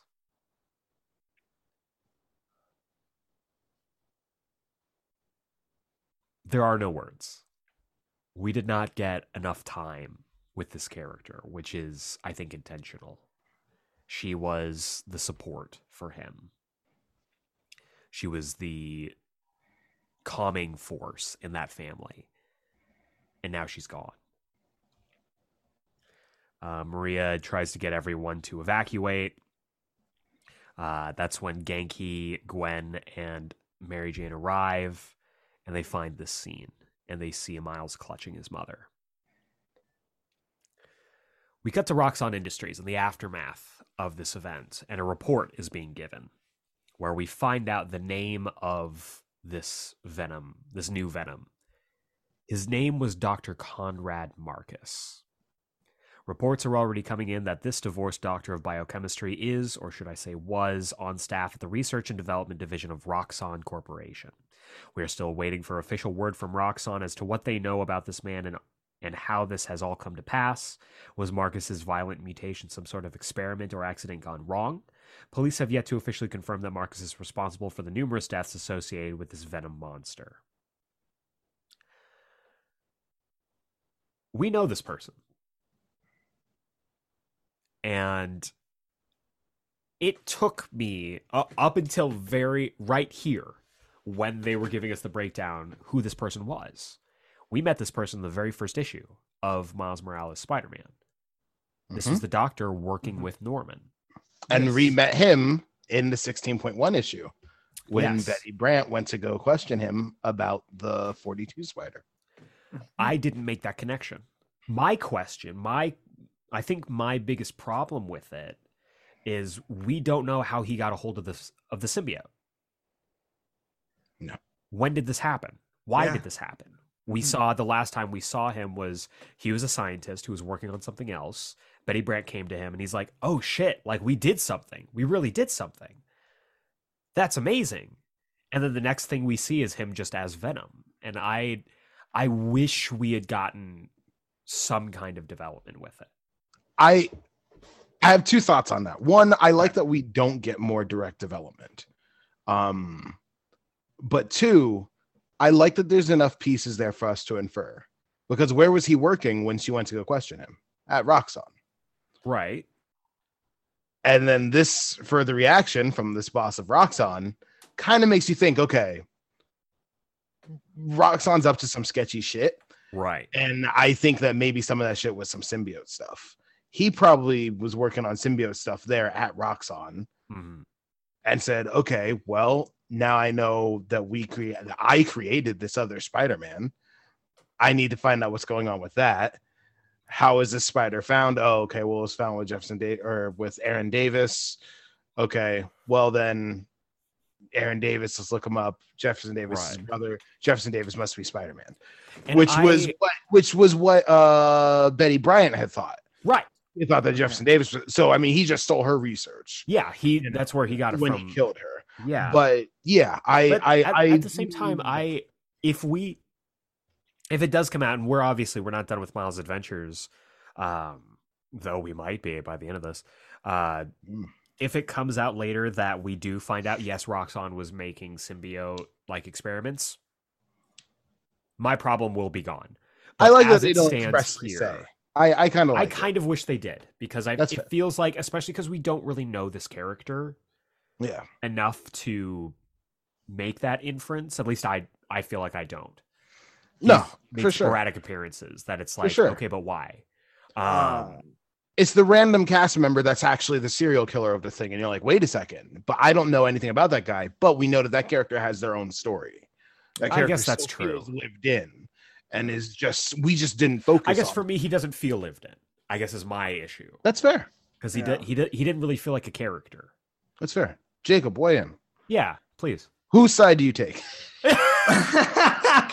Civil War. Civil All right. War. Uh, oh jeez, I am I am the colonel that's enforcing the anyway. Uh, no, um, um, I, I I I agree with both of you uh, in the sense of like there there I kept thinking that I I knew it was him, but I did keep thinking I was like yes he is his own character and he has his own story that it goes with it.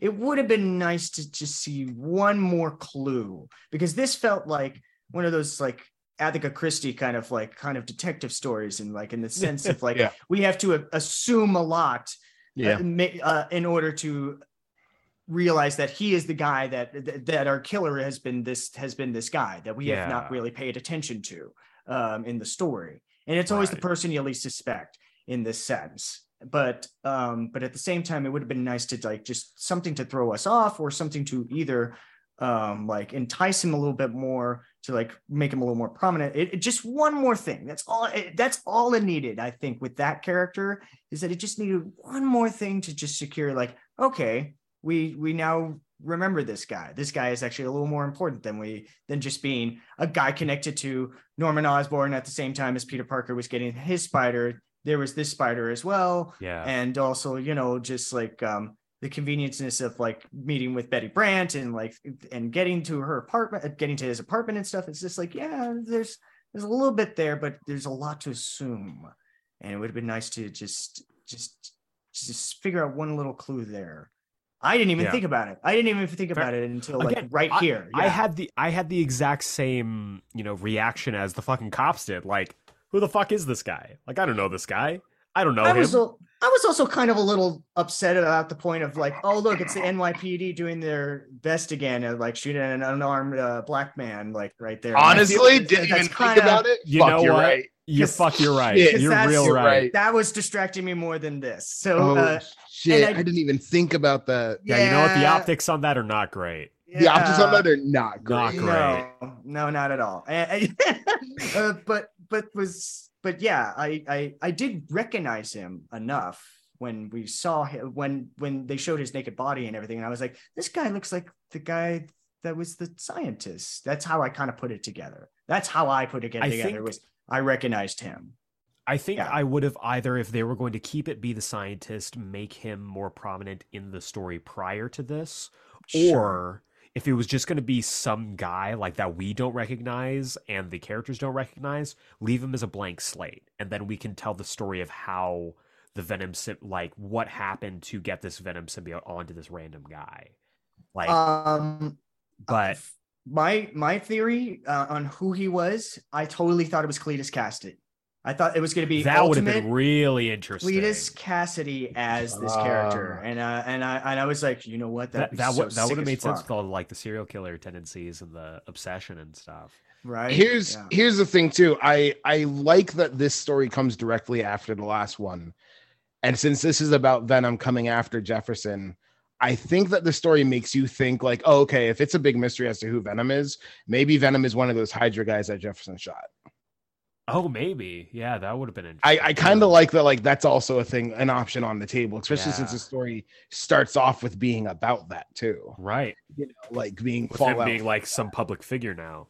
yeah i i kind of really like the idea that like it kind of plays with you in a bunch of different places Yeah. of like all these people who could ultimately be against Jefferson specifically. I mean, again, Yeah. earlier I was like, "Oh fuck, it's Scorpion." yeah, exactly. So, like, you know, it's yeah. a good who done it. I yeah, I, it's a I very like good it. whodunit. I wish if they were going to stick with the whodunit trope, they would have framed it in more of a whodunit story. Would have tipped their hand a little more. Yeah, But just, but just to put it in a whodunit style story, because this isn't a whodunit story. This is an No. this is a monster escape story. yeah, Yeah. But either way, uh, Either Mr. way. Roxxon, whose name we can only assume is uh, Corp, is watching this whole news thing and is basically speaking to his lawyers like, "Hey, look, We need to sever any connections we have with this guy, make sure it can't be traced back to us. And then he says, What we're going to do is wait until no one is watching us. And when I give the word, I want to find out how Spider Man became Spider Man and why we can't figure out how to make a Spider Man for ourselves. So Roxana is up to some shady shit. They're up to shit. They've been up to shit. We've known Uh-huh, this for yeah. a long time in Ultimate right. Spider-Man. Is this the first time? Is this the first time us meeting Mr. Roxxon? Because I don't remember this I don't guy. think I, I think think No, like we've met him once is- before. It is our first time meeting this Mr. Roxxon because the last one that we met, he he wasn't a Mr. Roxxon. He was He was the like, like- senior board member or whatever. Yeah, right. yeah. He was the guy that got left on the uh, on the clock. yes, yes. Yeah. in the Vulture story. Yes. Yes. And Got then it. we get the most heartbreaking page I've ever read in a Spider-Man or a Miles Morales story, where Miles wakes up and for a moment thinks that it was all a dream. He comes out and he sees he's in Ganke's house. And that's when he realizes. Fucking heartbreaking. Absolutely heartbreaking. He then runs back into Ganke's room, shuts the door, reaches for his backpack, and pulls out the Spider Man costume. And he shouts, No more. No more. No more. As he rips the costume to shreds. And that's the end of the story. That's the end of this volume. Fucking legendary, right? This is a tour de force of a story Yeah. that does not let up from start to finish. Seriously. And it has everything. This is this is if we said the first volume is the perfect Miles Morales origin movie, this is this is It's the the Empire perfect Strikes sequel. Back. Yeah. yeah. This is the perfect sequel. Yeah. It is incredible. It's such a tightly told story in just four issues. Yeah. Five if you want to count the 16.1, but like it is so well told and so well paced. I love it. I love it. Uh final thoughts and uh, what was your favorite part? We'll go to Malcolm first. I love the story. Uh, it, it- this is the ultimate trial for for Miles, man. It's it's a fantastic story. It's really heartbreaking. Um, I I really love the choice of of killing off Rio. I think it's super interesting because, like you said, we haven't Uh, Malcolm lot loves violence against women. Get Oh on my God. In the comments. The optics Miles of with his second cancelable take. The optics of that are not great. Right? Not great. I do think that they should replace Jessica Jones with a man. I it's not that it's not that it's not because she's a woman or because she's a female. You know, I just think she has to earn her powers. oh god. Uh, we- we- we- in case for whatever reason this is your first time listening to this, we have to mention this is in jest. I swear to God, I'm We have to put-. I am I am going to go on Twitter and I'm going to make a Malcolm Russell Nelson parody account that specifically says parody. You can And probably I'm get going to tweet all of the cancelable takes that Malcolm has had in this episode.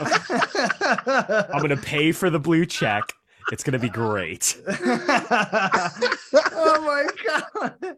um So no I, I i really do i think the choice of of killing off rio is really surprising just because of the way that they play it with the story arc Yeah. it could be either or like there's a lot of times where you think okay jefferson's done like he's he's over there's no way that there's going to be a jefferson now and that fits more into the trope of spider-man Right? losing the male figure in his life and then you know having the older female figure to you know uh be there as the comfort um and this kind of subverts that which i think is really interesting And you know what? I, I don't mean to cut you off. Just, but No, no, just no, to no. that point, by the end of the story, we still don't know what's going on with Jefferson. no Yeah. Like at the end of this, it's a question Miles could be an orphan. he could Like, Yeah. which would also fall into a trope of spider-man sure would. But please continue. no i just I, I i really love this story arc i think it's fantastic i think this is the best treatment of venom easily is still the ultimate universe venom stuff Yeah.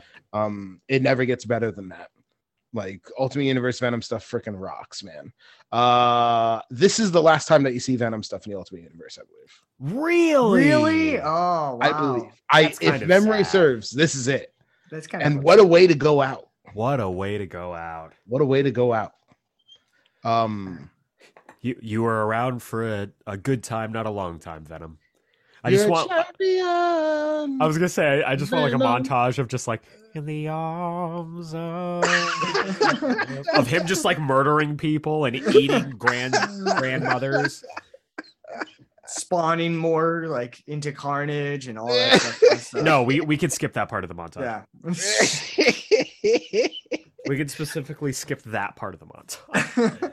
anyway, I I love this volume. Uh, favorite bits in this volume. I love the Ganke stuff.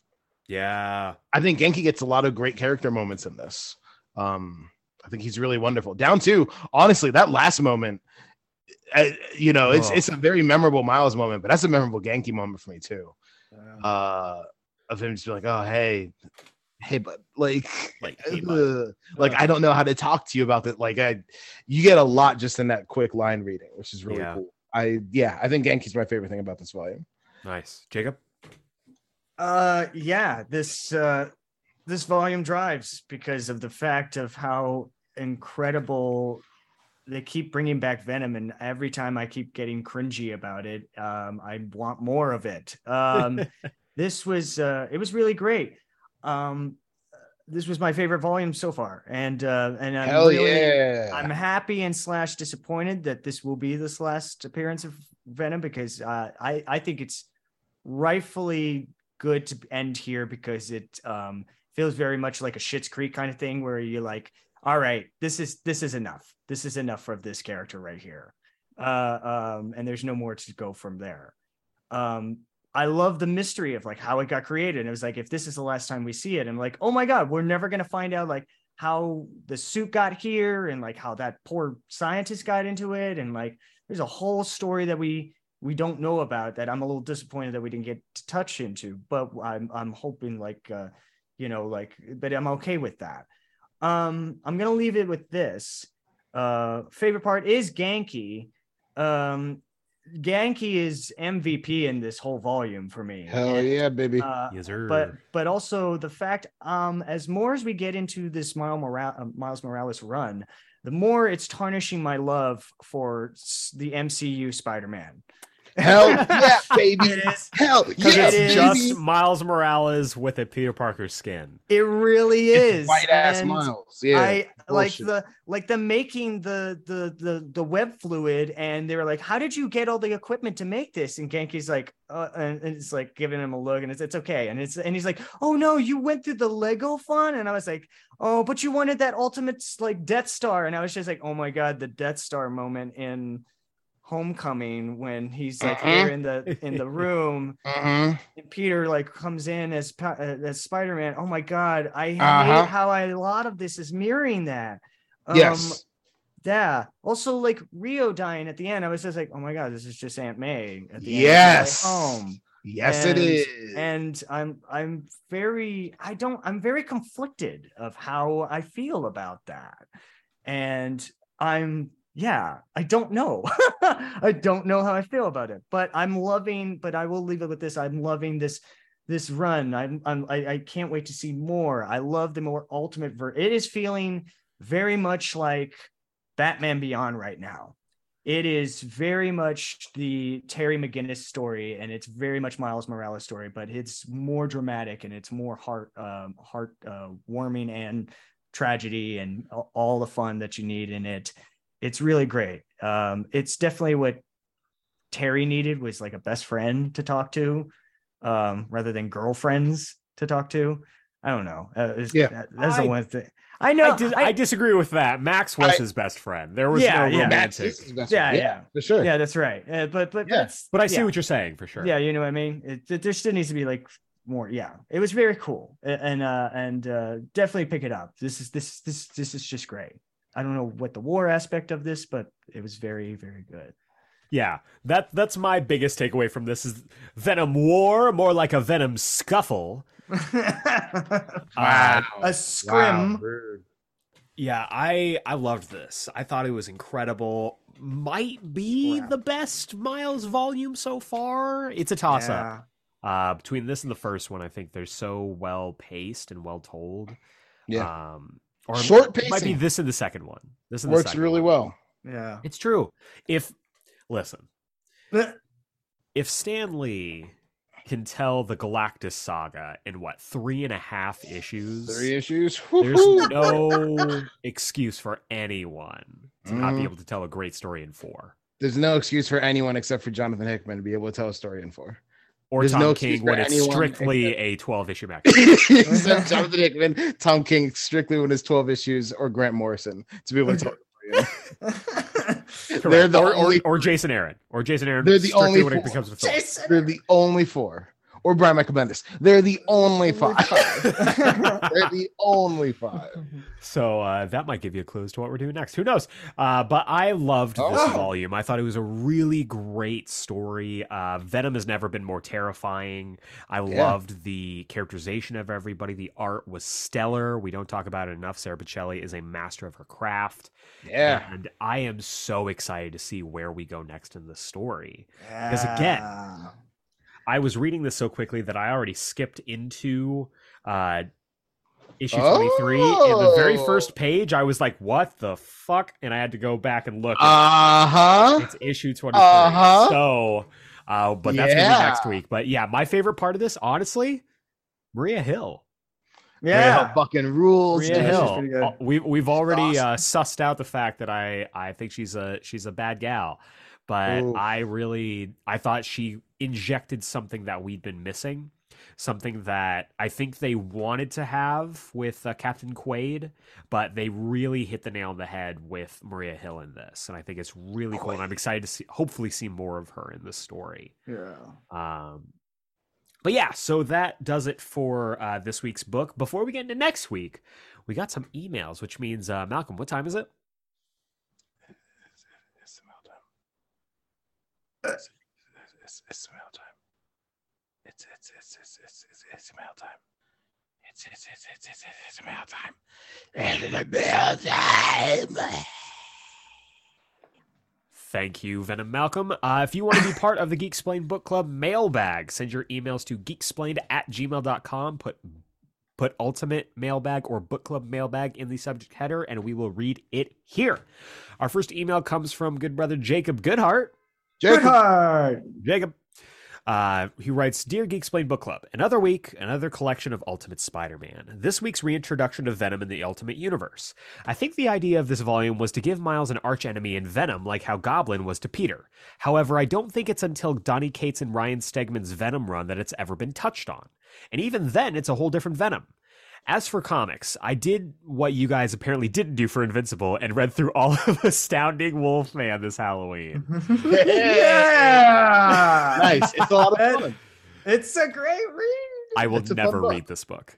You don't need to. You, yeah. Uh, he writes, "It was a fun ride with the great ride with the great writing that I came to expect from Kirkman, but it ends on a cliffhanger that I don't think ever gets resolved. yes. I've also been rereading my Moon Knight books, and I have the entire Lama- uh, Lemire and Smallwood run and the latest Jed MacKay run, which, and I don't know if this is still the case, has been one of the best-selling Marvel books right now." Honestly, and this could be because I've been on a Tom King binge, but I really want him to take a look at Mark Spector, as I feel like someone with his background would bring a really interesting view to him. I just ordered his Sheriff of Babylon book, and I'm really excited to read it after Supergirl. Enjoy Sheriff of Babylon. It's great. Great book. Uh, Yeah. he writes, Sorry for the serious question instead of a fun one. If this is something you're not comfortable discussing on mic, then feel free to skip it. Uh, I looked at this, I screened this, and I think it's an important conversation to have. So we are going to go ahead and ask this question. Hell yeah. He says, This actually leads me to a somewhat serious topic to ask. I also own a certain comic book run written by someone who later turned out to be a controversial figure. And this got me wondering what exactly the right thing to do is when something like this is brought to light. I got some advice when a similar situation happened with the anime Full Metal Alchemist, the advice being love the art, not the artist. And I like that idea, but I don't know if that could also be seen as a way to ignore something bad for the sake of my own personal enjoyment. But on the other hand, it seems like it's a disservice to a project of any scale not to enjoy it because one person turned out to be a bad person. Serious topic over. Thanks for being awesome, Jacob Goodhart. So I I'm gonna I'm gonna get on my soapbox for a couple seconds. Uh, if Do you- it. if you guys will permit me. Yes. Preach, Um. I am a big fan of uh, being able to love the art over the artist. I do think that it takes a village to make a comic book or really any story. And to dismiss it because of one person being a garbage human being sucks. That being said, there is a specific comic creator that I loved growing up. I loved his stories. Um, everything that he put out was a classic. And he was one of my favorite comic book writers, and that is Jeph Loeb. Um, he recently, if you're not aware of this, um, recently it, it was brought to light the last couple of years on his views of Asian people. And to make a long story short, uh, he does not view me and people like me as people who are worth telling stories about. And that hurt me on a fundamental level because, again, I loved his stories. Daredevil Yellow is one of my favorite and one of the defining Daredevil stories for me. Um, Superman for All Seasons is an incredible Superman story. Spider Man Blue is still my favorite Spider Man story, even years on. Having a physical copy of Spider Man Blue is was a bucket list for me. And I love those stories. Don't get me wrong. I really, really do. But it doesn't make it easier for me to stomach the fact that he doesn't respect me as a human being or people like me. And that hurts. It's tough when you find out that your heroes, whether they be in your chosen profession, whether it be in entertainment, whether it be in uh, your work, don't live up to the image that you have of them. However, again, when it does come down to it, when I look at Spider Man Blue, I don't see Jeph Loeb. Tim Sale is a large part, if not 85%, of that story and why that story works. And it would be doing a disservice to Tim Sale to write off that story, to write off something like Long Halloween, Dark Victory, to just write it off because Jeph Loeb is a garbage human being. I believe this kind of thing is on a case by case basis. I believe that you truly need to kind of set your own boundaries for it. And just because you love a story by someone who is someone who is less than beloved doesn't mean that you can't support that story. I still love Spider Man Blue. I took time uh, during the pandemic two years ago to write out an entire script to turn Spider Man Blue into an audio drama. And one day I'd still love to do that. But you do need to be smart about what you choose to support. I don't personally pick up anything new that Jeph Loeb has put out. If I do pick up a story that he has had a hand in, I try to get it secondhand it's about what your personal values are and what you believe in and how you choose to express them in your artistry and in your fandom of a piece of art. So, um, yeah, honestly, it's up to you. Uh, I don't think anyone's gonna, you know, chastise you for saying, "Hey, I love this this book," even though this person is writing it. But just be mindful of stuff going forward with those writers, with those creators. And it's not just writers. There oh boy, there have been a couple artists in the last couple months who have shown themselves to be garbage human beings. But Mhm.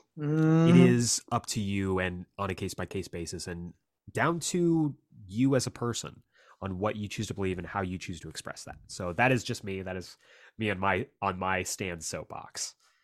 Uh, do you guys have any thoughts on this? You, kind of nailed it really honestly. Uh, there's like um it's it's it is definitely by um what you feel uh what uh it, it is a case by case kind of feel to it. And um yeah um gosh i had something but uh, you kind of just took it all out really. You did really well. Yeah I, I don't know what else to add. I had something. It's gone now. It's gone now. Sorry, my it's, it's, it's okay that was great though. Um oh, jeez. yeah, like uh I was just gonna say like that like I still love um um I still love the these these type of movies. Uh, I'm gonna say Hear No Evil, See No Evil, Superman Returns, and uh Baby Mm. Driver Yeah. and all these movies that have like a specific garbage person that I I still love Sometimes these movies. multiple. Sometimes Mm, multiple, yeah, sometimes absolutely. multiple, yeah. yeah. exactly. I I I love I love uh like watching these movies. I, I it's not gonna take me away from it. Sure, seeing the person is a little like discomforting, but at the same time, uh that's not them on the camera. That's that's a completely that's a character. That's a character that's on screen, and that that that person is just playing that character. Uh but but I do agree. You have to be mindful of who and what and what you see and who who's doing what because of just like you don't want you, I, I i get the fear of like i understand the fear of like not wanting to promote this garbage person not wanting to not wanting to uh, uh, uh, influence them even more for the for the the misdeeds they've already done. Um and uh yeah uh, it's very conflicting. It's it's it's always it- uh it's not it's very accessible nowadays to know a person's true colors um just because like that's how well connected we are now. Um and uh you know there's there's there's just just try to be a good person. That's really all you got to be. It's just just know that you you you you have you are a good person and that what you like and what you love and what you read and what you watch and what you do just uh, is is your own thing but just be mindful of the fact of like um how you disregard um outside of that there Malcolm, any thoughts? Um, yeah, I'm I'm pretty much in the same camp. Uh, I I often have a hard time with this. Um, and I I, I think it's n- n- never to uh never to lessen someone else's impact uh but i or how something impacts them but i think it's uh even harder i think for the three of us being uh minorities All from Um, marginalized groups. Yeah. yeah all from marginalized groups because that that tends to be the the crew that is uh, uh spoken out against the most with these kind of acts and with these kind of people uh these people are tend to be the ones who speak out against marginalized groups or do something to impact groupings of marginalized people um i i always have a very hard time with that because I think yes, it takes a village to create a comic or to create a movie, but there's certain forms of media, and I think comics is a really hard one, where certain things are definitely very easily identifiable with the people creating them. Yeah. I think the words in comics are very strongly.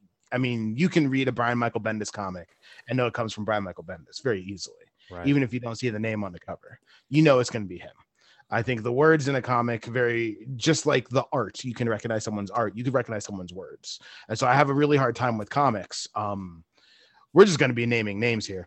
Uh I have a very difficult time to, you know, read a, a Warren Ellis comic now. Yeah. Because the Warren Ellis comic definitely feels like a Warren Ellis comic Yes. but knowing where Warren Ellis is, I have a very difficult time with that. Brian Wood, um, you know, uh, honestly, I the one I'm most conflicted with always, and we've talked about this off off air, is the Geoff Johns of it all. Right. Um, you know, Geoff Johns is in the middle of a lot of this kind of controversy, uh, specifically a lot of claims of being racist towards black people and treating black people the same way that Jeph Loeb treats people of an Asian of Asian nations, you know, and it's it's it's it's weird for me because I, you know, I grew up on Geoff Johns stuff. I think Right. Geoff Johns ran the table at DC, you know, and For is so long. Yeah. for so long and i still Mhm. think might be the best dc creator in the modern era like and that's that's a hard thing you know i i especially because i i don't know where i land with that argument you know? I think there's enough there's enough evidence to go either way. Mhm. that was the thing. Uh but it it because of where all of that is you know how all that was presented honestly the parties presenting it as well i think there's you know some discrediting there. Like i i don't know how to feel about all that. And as a black person it, it bums me out Yeah. you know like it's a Mhm. real bummer and it's something that i wrestle with almost monthly Especially now that he's putting out uh, monthly books again. exactly. It's something I wrestled with even this week. Yo, same. Uh, you know so it it's it's hard man it but really i eh, like like i said i think comics makes it even harder than you know if you go to see a movie you know and you know it's a joss whedon movie you know it's it's it's pretty easy to know whether you're going to write that off or not. Right. um Mhm. but it's it's difficult. It's very difficult. It's not an easy thing but the best advice i can say is just go with what feels right to you. Um you know for sure like there's there's definitely personal levels of comfort and personal levels of boundaries if you can avoid giving money for these causes great um Yeah. listen i mean i i am of the people that i know I am the loudest supporter of last year's uh, West Side Story movie. I think West Side Story is the best movie that I saw last year. Mm. Um, I waited until it went to Disney Plus uh, because I did not want to pay for it because of the Ansel Elgort of it all. Uh, Right. Ansel Elgort is a bad person, um, a bad, gross person. And I did not want to support that with my money, despite really wanting to see that movie because of everybody else right. It doesn't hurt that he's a the worst performance in the movie and b even though he's like the lead male like he's not super the focus of that movie you know Mhm. and walking away from that movie it, it felt like it had been restructured to make him not the focus which is a good idea um but if i had missed out on that i would have missed out on what i said like i, I think the best thing from last year you know if i had fully decided like "Ah, i'm just not going to do it at all so it, it's it's a very difficult thing but really just know your comfort level and know where you stand on something. I, I can't argue if you stand one way or another, you know. And honestly, like our our opinions expressed are strictly our opinions. Yes. Um, Yes, If you Absolutely. fall, Not a defining thing. if you fall in a different direction, that's totally okay. Love what you love. Don't be a dick about it, and just kind of carry on. That's kind of it. Love what you love and don't be a dick about it. which- yeah, that's all you have to do. Just be That should a kind. Uh, so yeah, Jacob, thank you for the insightful email. I really appreciate that. Uh, Yeah, serious Jacob. questions are never uh, are never unwelcome. No. pod because again like we're we are three marginalized uh marginalized guys malcolm is black i'm asian jacob's gay like we're all in this together like we want to make sure that these conversations are had because they're worth having Mhm. and they're never going to go away so we might as well have them instead of ignoring them Wait a second. Am I black? if you're not going back and listening to some episodes of this podcast is going to be real awkward Oh, I wanted to make sure we weren't retconning something. Okay. Ooh. And you It's thought, already been pre-established. That's a good thing. wait, you thought I was gay? I thought And- Jacob was just brown. Yeah. I mean, he, he he could be more than one thing, Malcolm. We're not all defined by just one thing, Ma- Malcolm. That's not true. What? That's the next tweet going on the verified Malcolm account. Parody Malcolm. uh, so thanks again, Jacob, for the uh, for the email. Next up, we have an email from our boy Bry, who actually started his email another entry from your boy, which I love. It. Hey, I like it. He writes, in honor of the numerous below the belts with Jacob and Malcolm, I would like to know your thoughts on ships that I think are OTP. Okay. First, uh, and, and these are ones that I had not heard of before, so I'm very interested in this. In your Run them. Let's go. I'm First excited. up, Martian Manhunter and John Henry Irons Steel.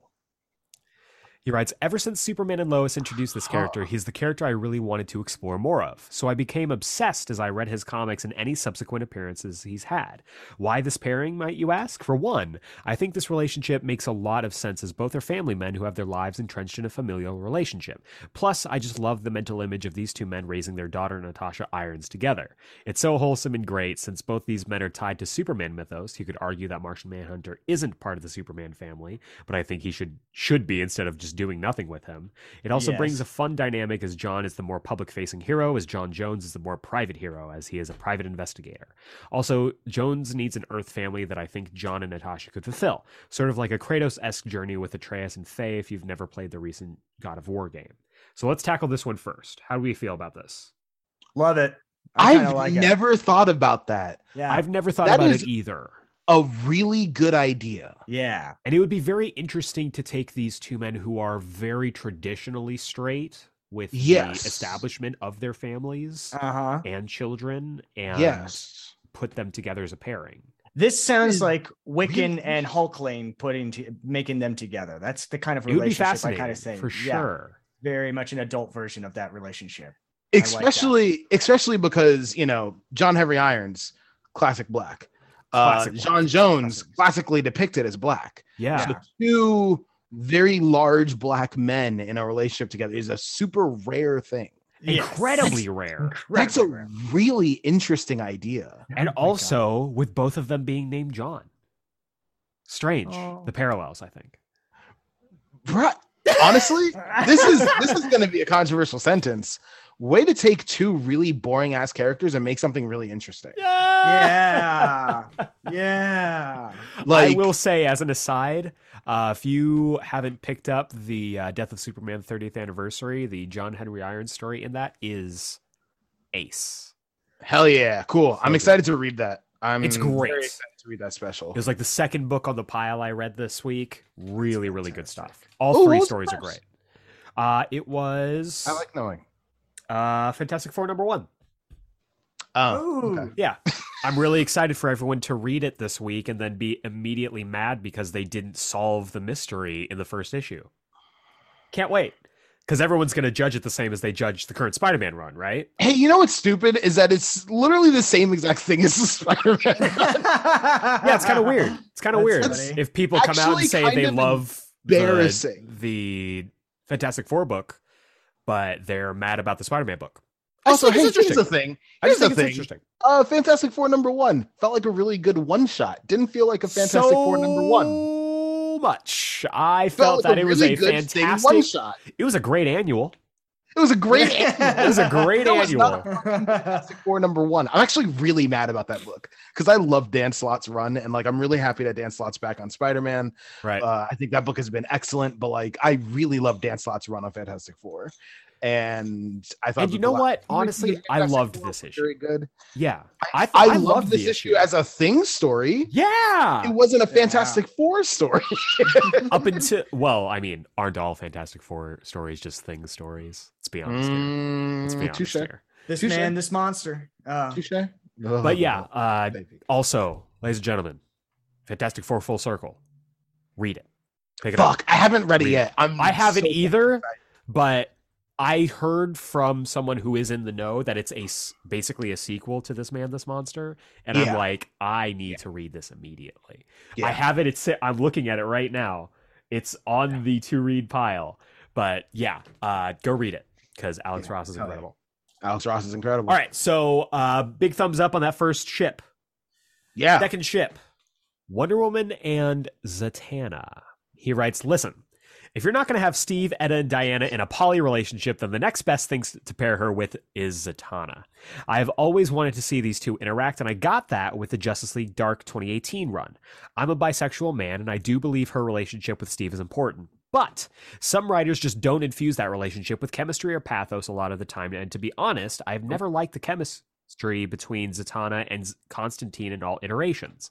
I feel like these two are an entirely optimistic couple who see the best in everyone. Plus, I always see Zatanna as the more performative of the two since she's a stage musician, magician, musician, and wouldn't be opposed to doing drag and perform at Themyscira. This is also Yes. another case that I think Zatanna fits better with Wonder Woman family. Mysticism and gender expression just goes smoothly with her character. Also, DC, make a Pride special in which Zatanna performs a drag show in Themyscira, you cowards. Yes. First off, definitely here for that. Definitely here Um, for that, for sure. yeah. Can I add an element to this, and then Add it'll be literally perfect for me?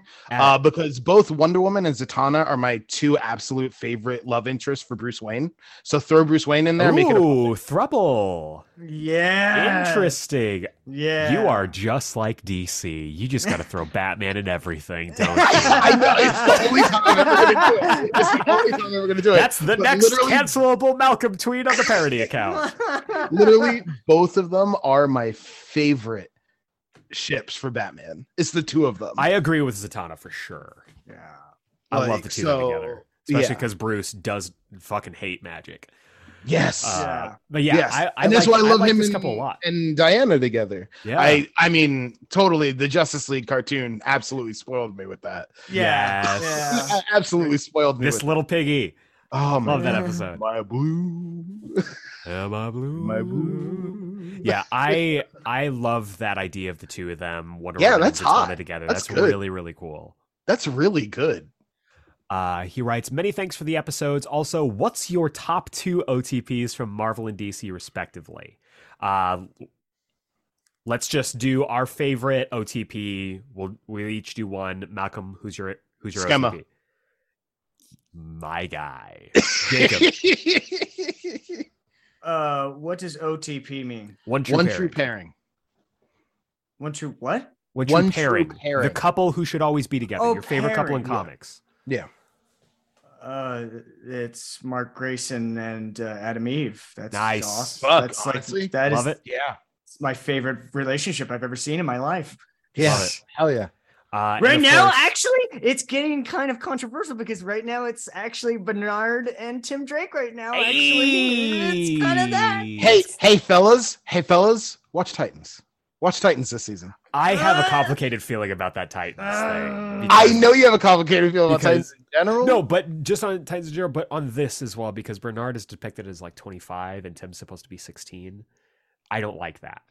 I don't think Tim's supposed to be like 16 in this show. He was I specifically thought he was like named, early 20s. He was specifically named as 16 last season. If they Was retcon that, they retcon that, but he was specifically 16 last season. Oh, interesting. Okay. I thought he was like early 20s. Yeah. If That's that's, the direction they go in this season, cool. Time skip me up. But Interesting. Skip me as as Interesting. an idea, I don't love it. Okay. because I love Tim and Bernard so much, and I know that people are going to use this as an excuse to be like, "Oh, fucking Tim and Bernard, whatever, it's wrong." yeah, you're right. No, you're, you're right. But either way, uh, Tim and Bernard in the comics, thumbs Hell up, yeah. Yeah. big thumbs up. Hell yeah. Uh, for me, it's Clark and Lois. Always has been, always will be. Hell Uh, yeah, they are the best together. Mm. Um, and then he writes as a PS, my segment of hot take from the many segments of your show. I think Peter Parker as Oh, the yeah. default Spider-Man stories are kind of oversaturated. Ben Reilly should have been the Spider-Man who met with Miles. I'm sorry, y'all. I love that issue too, but I think Peter just needs to retire because I feel like that's the end point of the character. Uh, I kind of love the idea of Spider-Man being Miles meeting Ben Reilly because I love Yeah. Ben Reilly. because they're both the second Spider-Man. I think that's a great idea. I think it's incredible. And if Are they we- ever do a Spider-Man 3, that's what it should be. That should have been Spider-Man 2. That should have been Spider Man 2! Um, which we will get to in this podcast. Don't you worry. Are we Uh, talking but- Ben Reilly as in like the black guy that would that created Jessica Jacob, I will hunt you down. I will ta- fight you on the moon. It's like why would why would you want that? I It's will like, fight mean, you kinda on the moon, Jacob. I would like that Um, with Jessica But Drew. real quick, real quick, hot take of the week. Hot take of the week, real quick. J- Uh, Malcolm. I already had it. It was my Jessica Jones thing. Yeah, you're right. You had it, Jacob. Your hot take of the week. Uh, uh you you know uh I uh, um anything like Drink Anything. your Anything doesn't matter. It can't be about anything- comics, but anything. Hot take. okay uh you know uh hey there's a book called Warlock Holmes that does like a magical version parody of Har- uh, Sherlock Holmes. It's a it's a novel series. I'm into it right now. It's really good. check check that out. That's sounds Jacob's hot fun. take. Yeah. That's Jacob's hot take. Yeah. Love it. Warlock Holmes. Eric, Check what's your out. hot take? Uh, my hot take: Namor is good. Actually, uh, let's go ahead. That's not a hot take. Is that a hot take?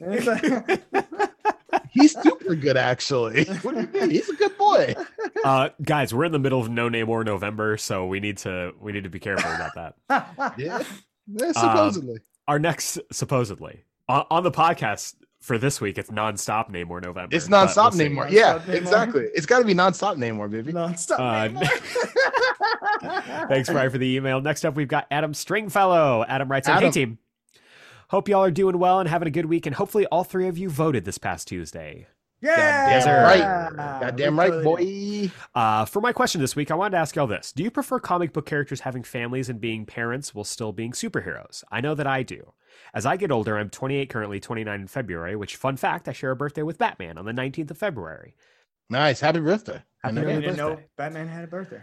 I like to see. I mean, anyway, uh, I like to see the heroes I've grown up with continue to grow with me. For example, the moment that I connected with Superman more was when DC made him a father.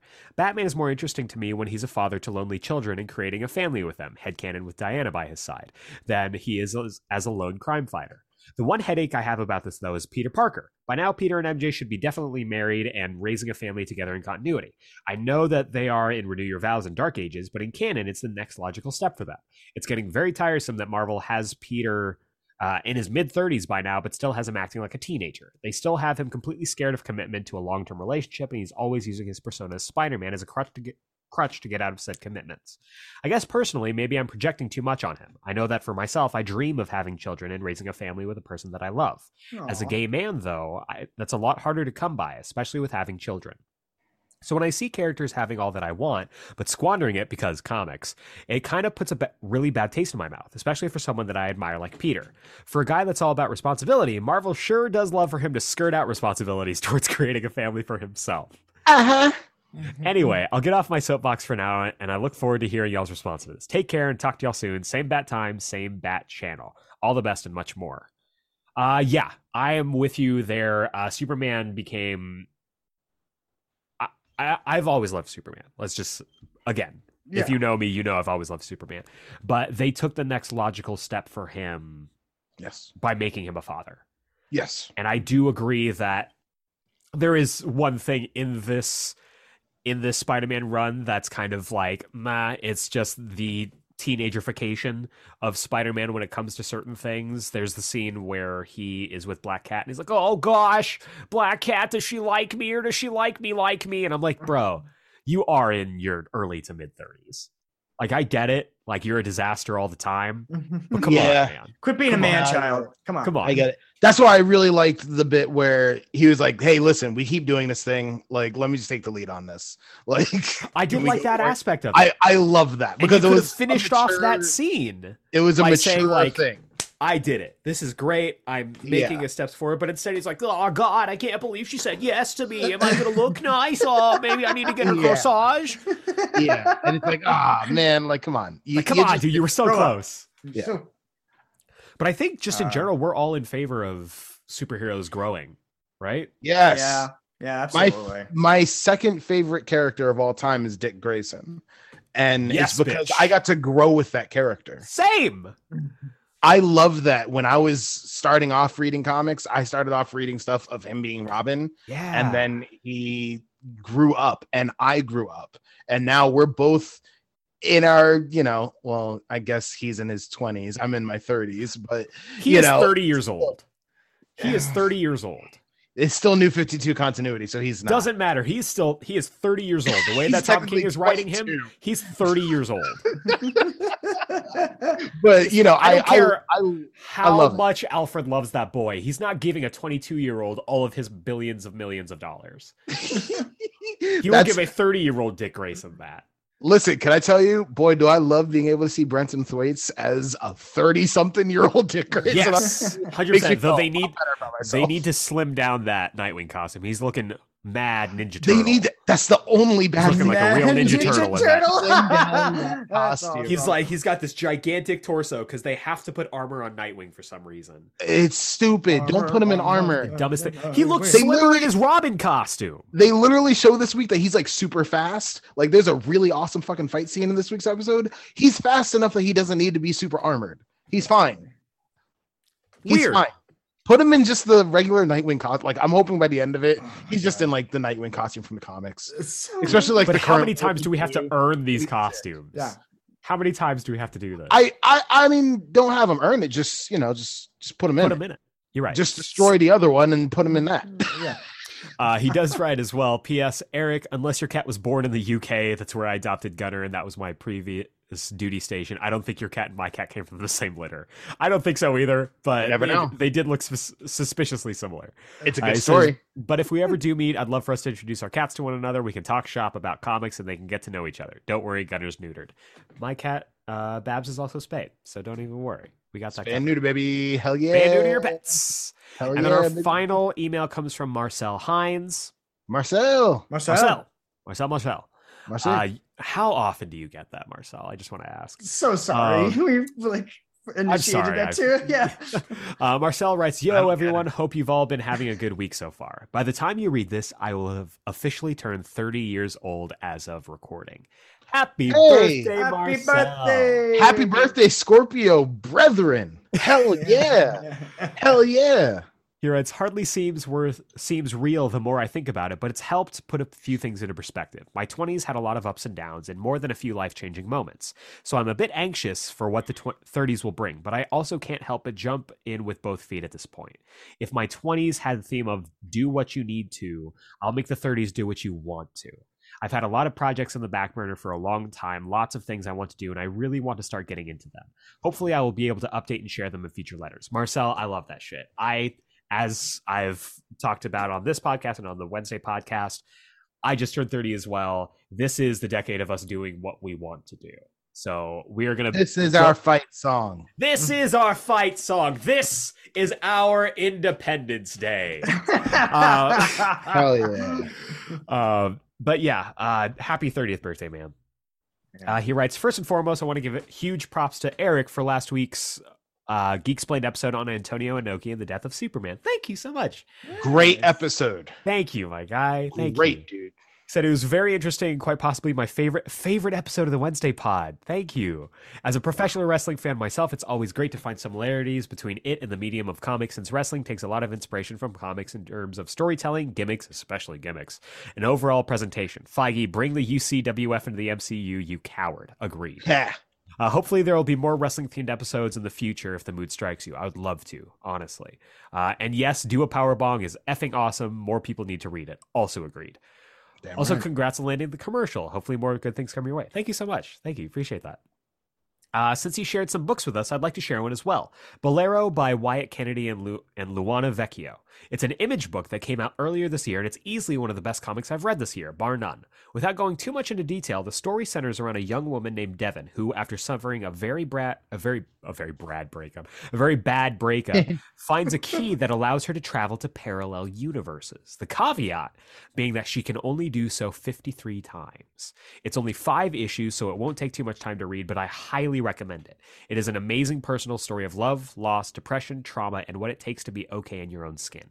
Not ashamed to say this series has made me tear up a couple of times. Hopefully, you all will give it a try if you haven't already. That sounds fucking awesome.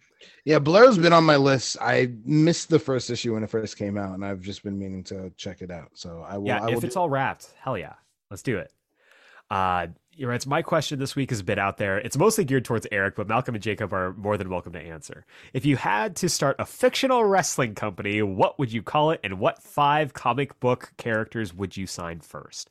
They can be from any universe. The only rule starting out is that you need one world champion, one female champion, one mid card champion, and one tag team.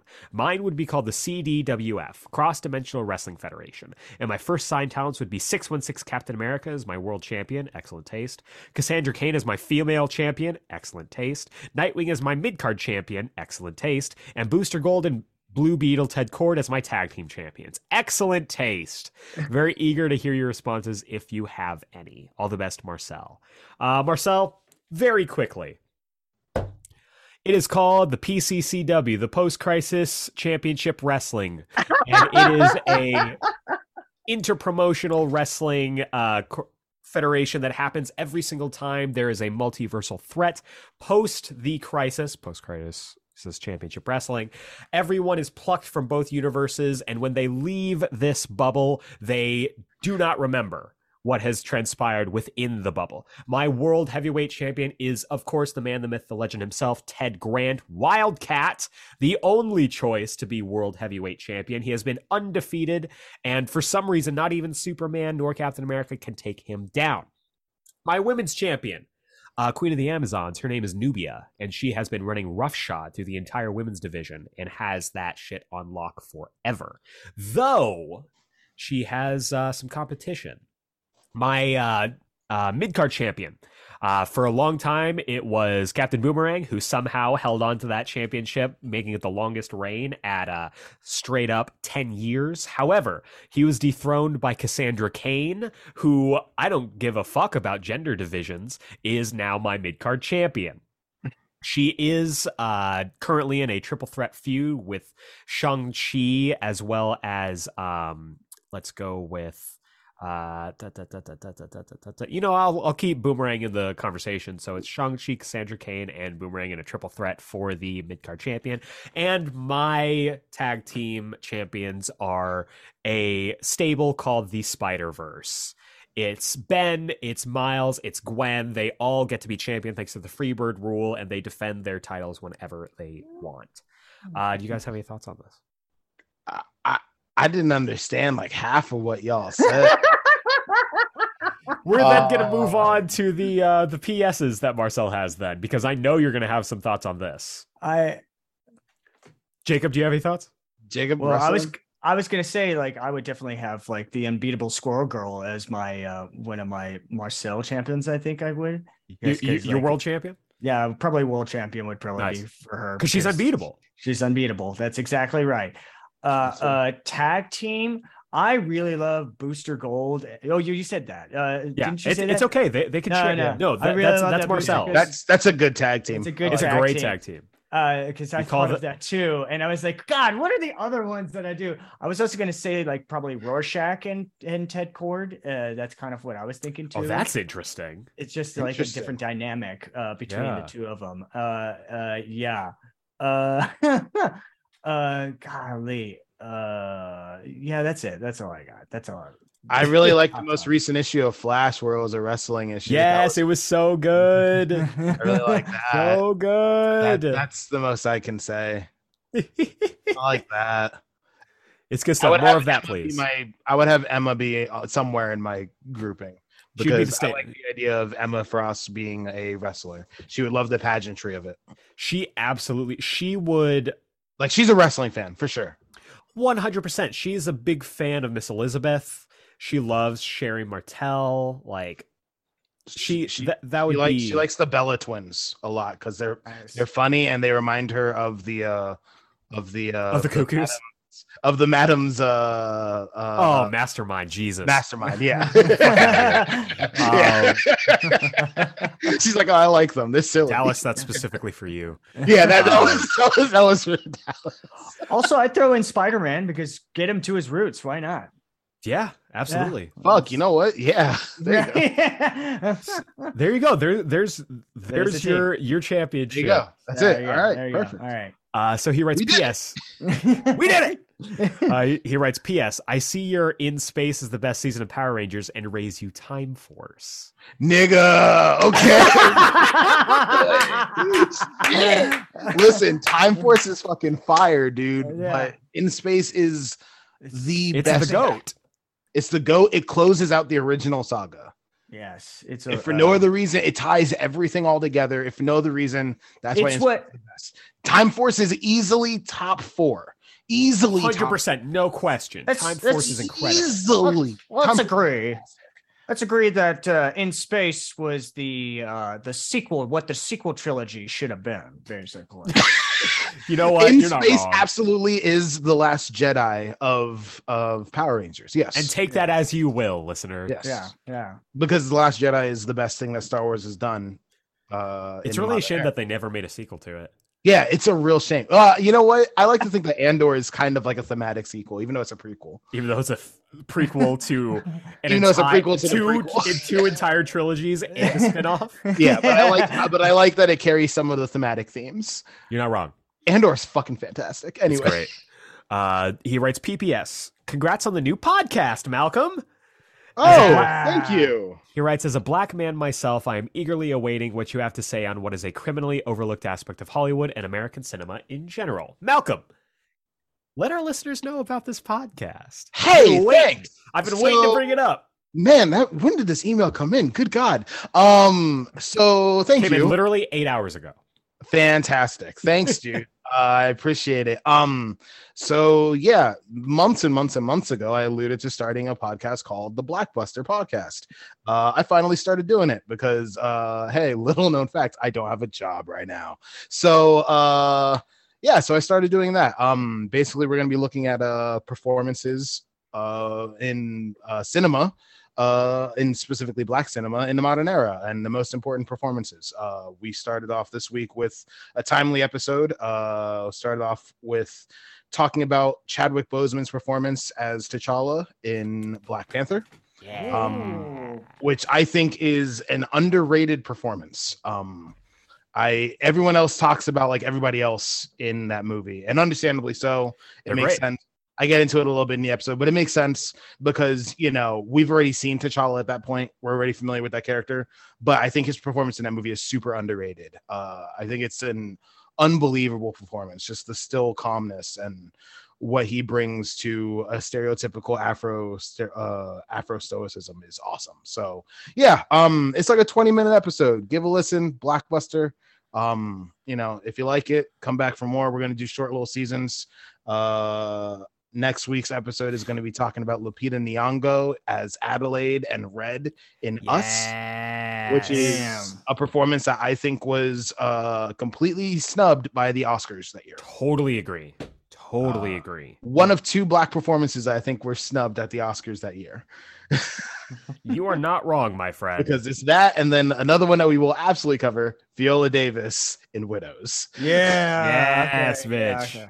It's two fantastic fucking performances. Um, but yeah, so uh thanks. Thanks for thanks for the good words. Yeah. Go follow Blackbuster Podcast on Spotify. Go listen to that first episode. Go listen to all the episodes that he's going to be putting out. Uh, yeah. You love Malcolm. I love Malcolm. We love Malcolm. Go listen to more Malcolm. He's okay. Hey, don't you fucking talk about my friend like that. Okay, I'm sorry. Uh, but that's going to do it for this week. So next week, we are jumping into volume five of Ultimate Comics Spider Man entitled Spider Man No More. Synopsis goes like this Spider Man No More. In addition, with a question mark this time, in addition to the proportionate strength of a spider, Miles Morales can climb walls, turn invisible, and fire venom blasts. He's even got a new set of web shooters used by Peter Parker himself. But none of it prevented his mother's death or spared his father from a life changing injury in a brutal fight against Venom. Miles is convinced he caused the tragedy, so in an emotionally emotion filled decision, he has put away the costume, swearing never to fight a Spider Man again. But two new superpowered teenagers, Cloak and Dagger, have emerged. Yeah, Oh boy. God. And when the Taskmaster breaks up their fight with the juvenile delinquent Bombshell! Hell yeah! We're gonna Innocent get to it. lives are at stake. It's a job for someone with great power and great responsibility, but Miles Morales is Spider Man no more. This sounds like it's got all the makings of the best Spider Man volume so far. I love that shit. We got a Cloak and Dagger, we got half. Taskmaster, we've got our girl. Bombshell is back. This is going to be great. So uh, next week is going to be Ultimate Comics Spider-Man issues 23 through 28. Make sure you read those. Uh, we will see you right back here for that volume. Be there or be square, not a circle. But for the Geeksplained Book Club, I've been Eric Azana. I've been Malcolm Russell Nelson. And I'm Jacob Brown. Everybody stay safe. Go see Wakanda Forever if you haven't. I can't wait to fucking watch this movie. And we will see you next time. Ha, ha. What was that, Jacob? Jacob had mad energy, like what's his name in She Hulk, when he's like Wakanda forever.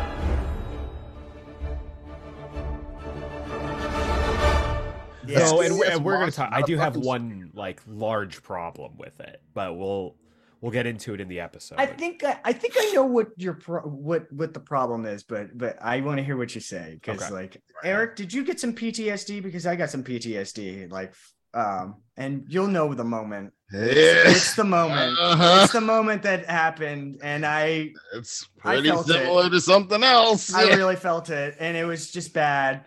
I was just like, no, don't, no to this. I don't want this. I don't No, want this again. I know what Eric's thing that he hates is is that you see Gwen face again. That's what I'm talking about. Yeah, That's yeah. exactly what I'm talking about.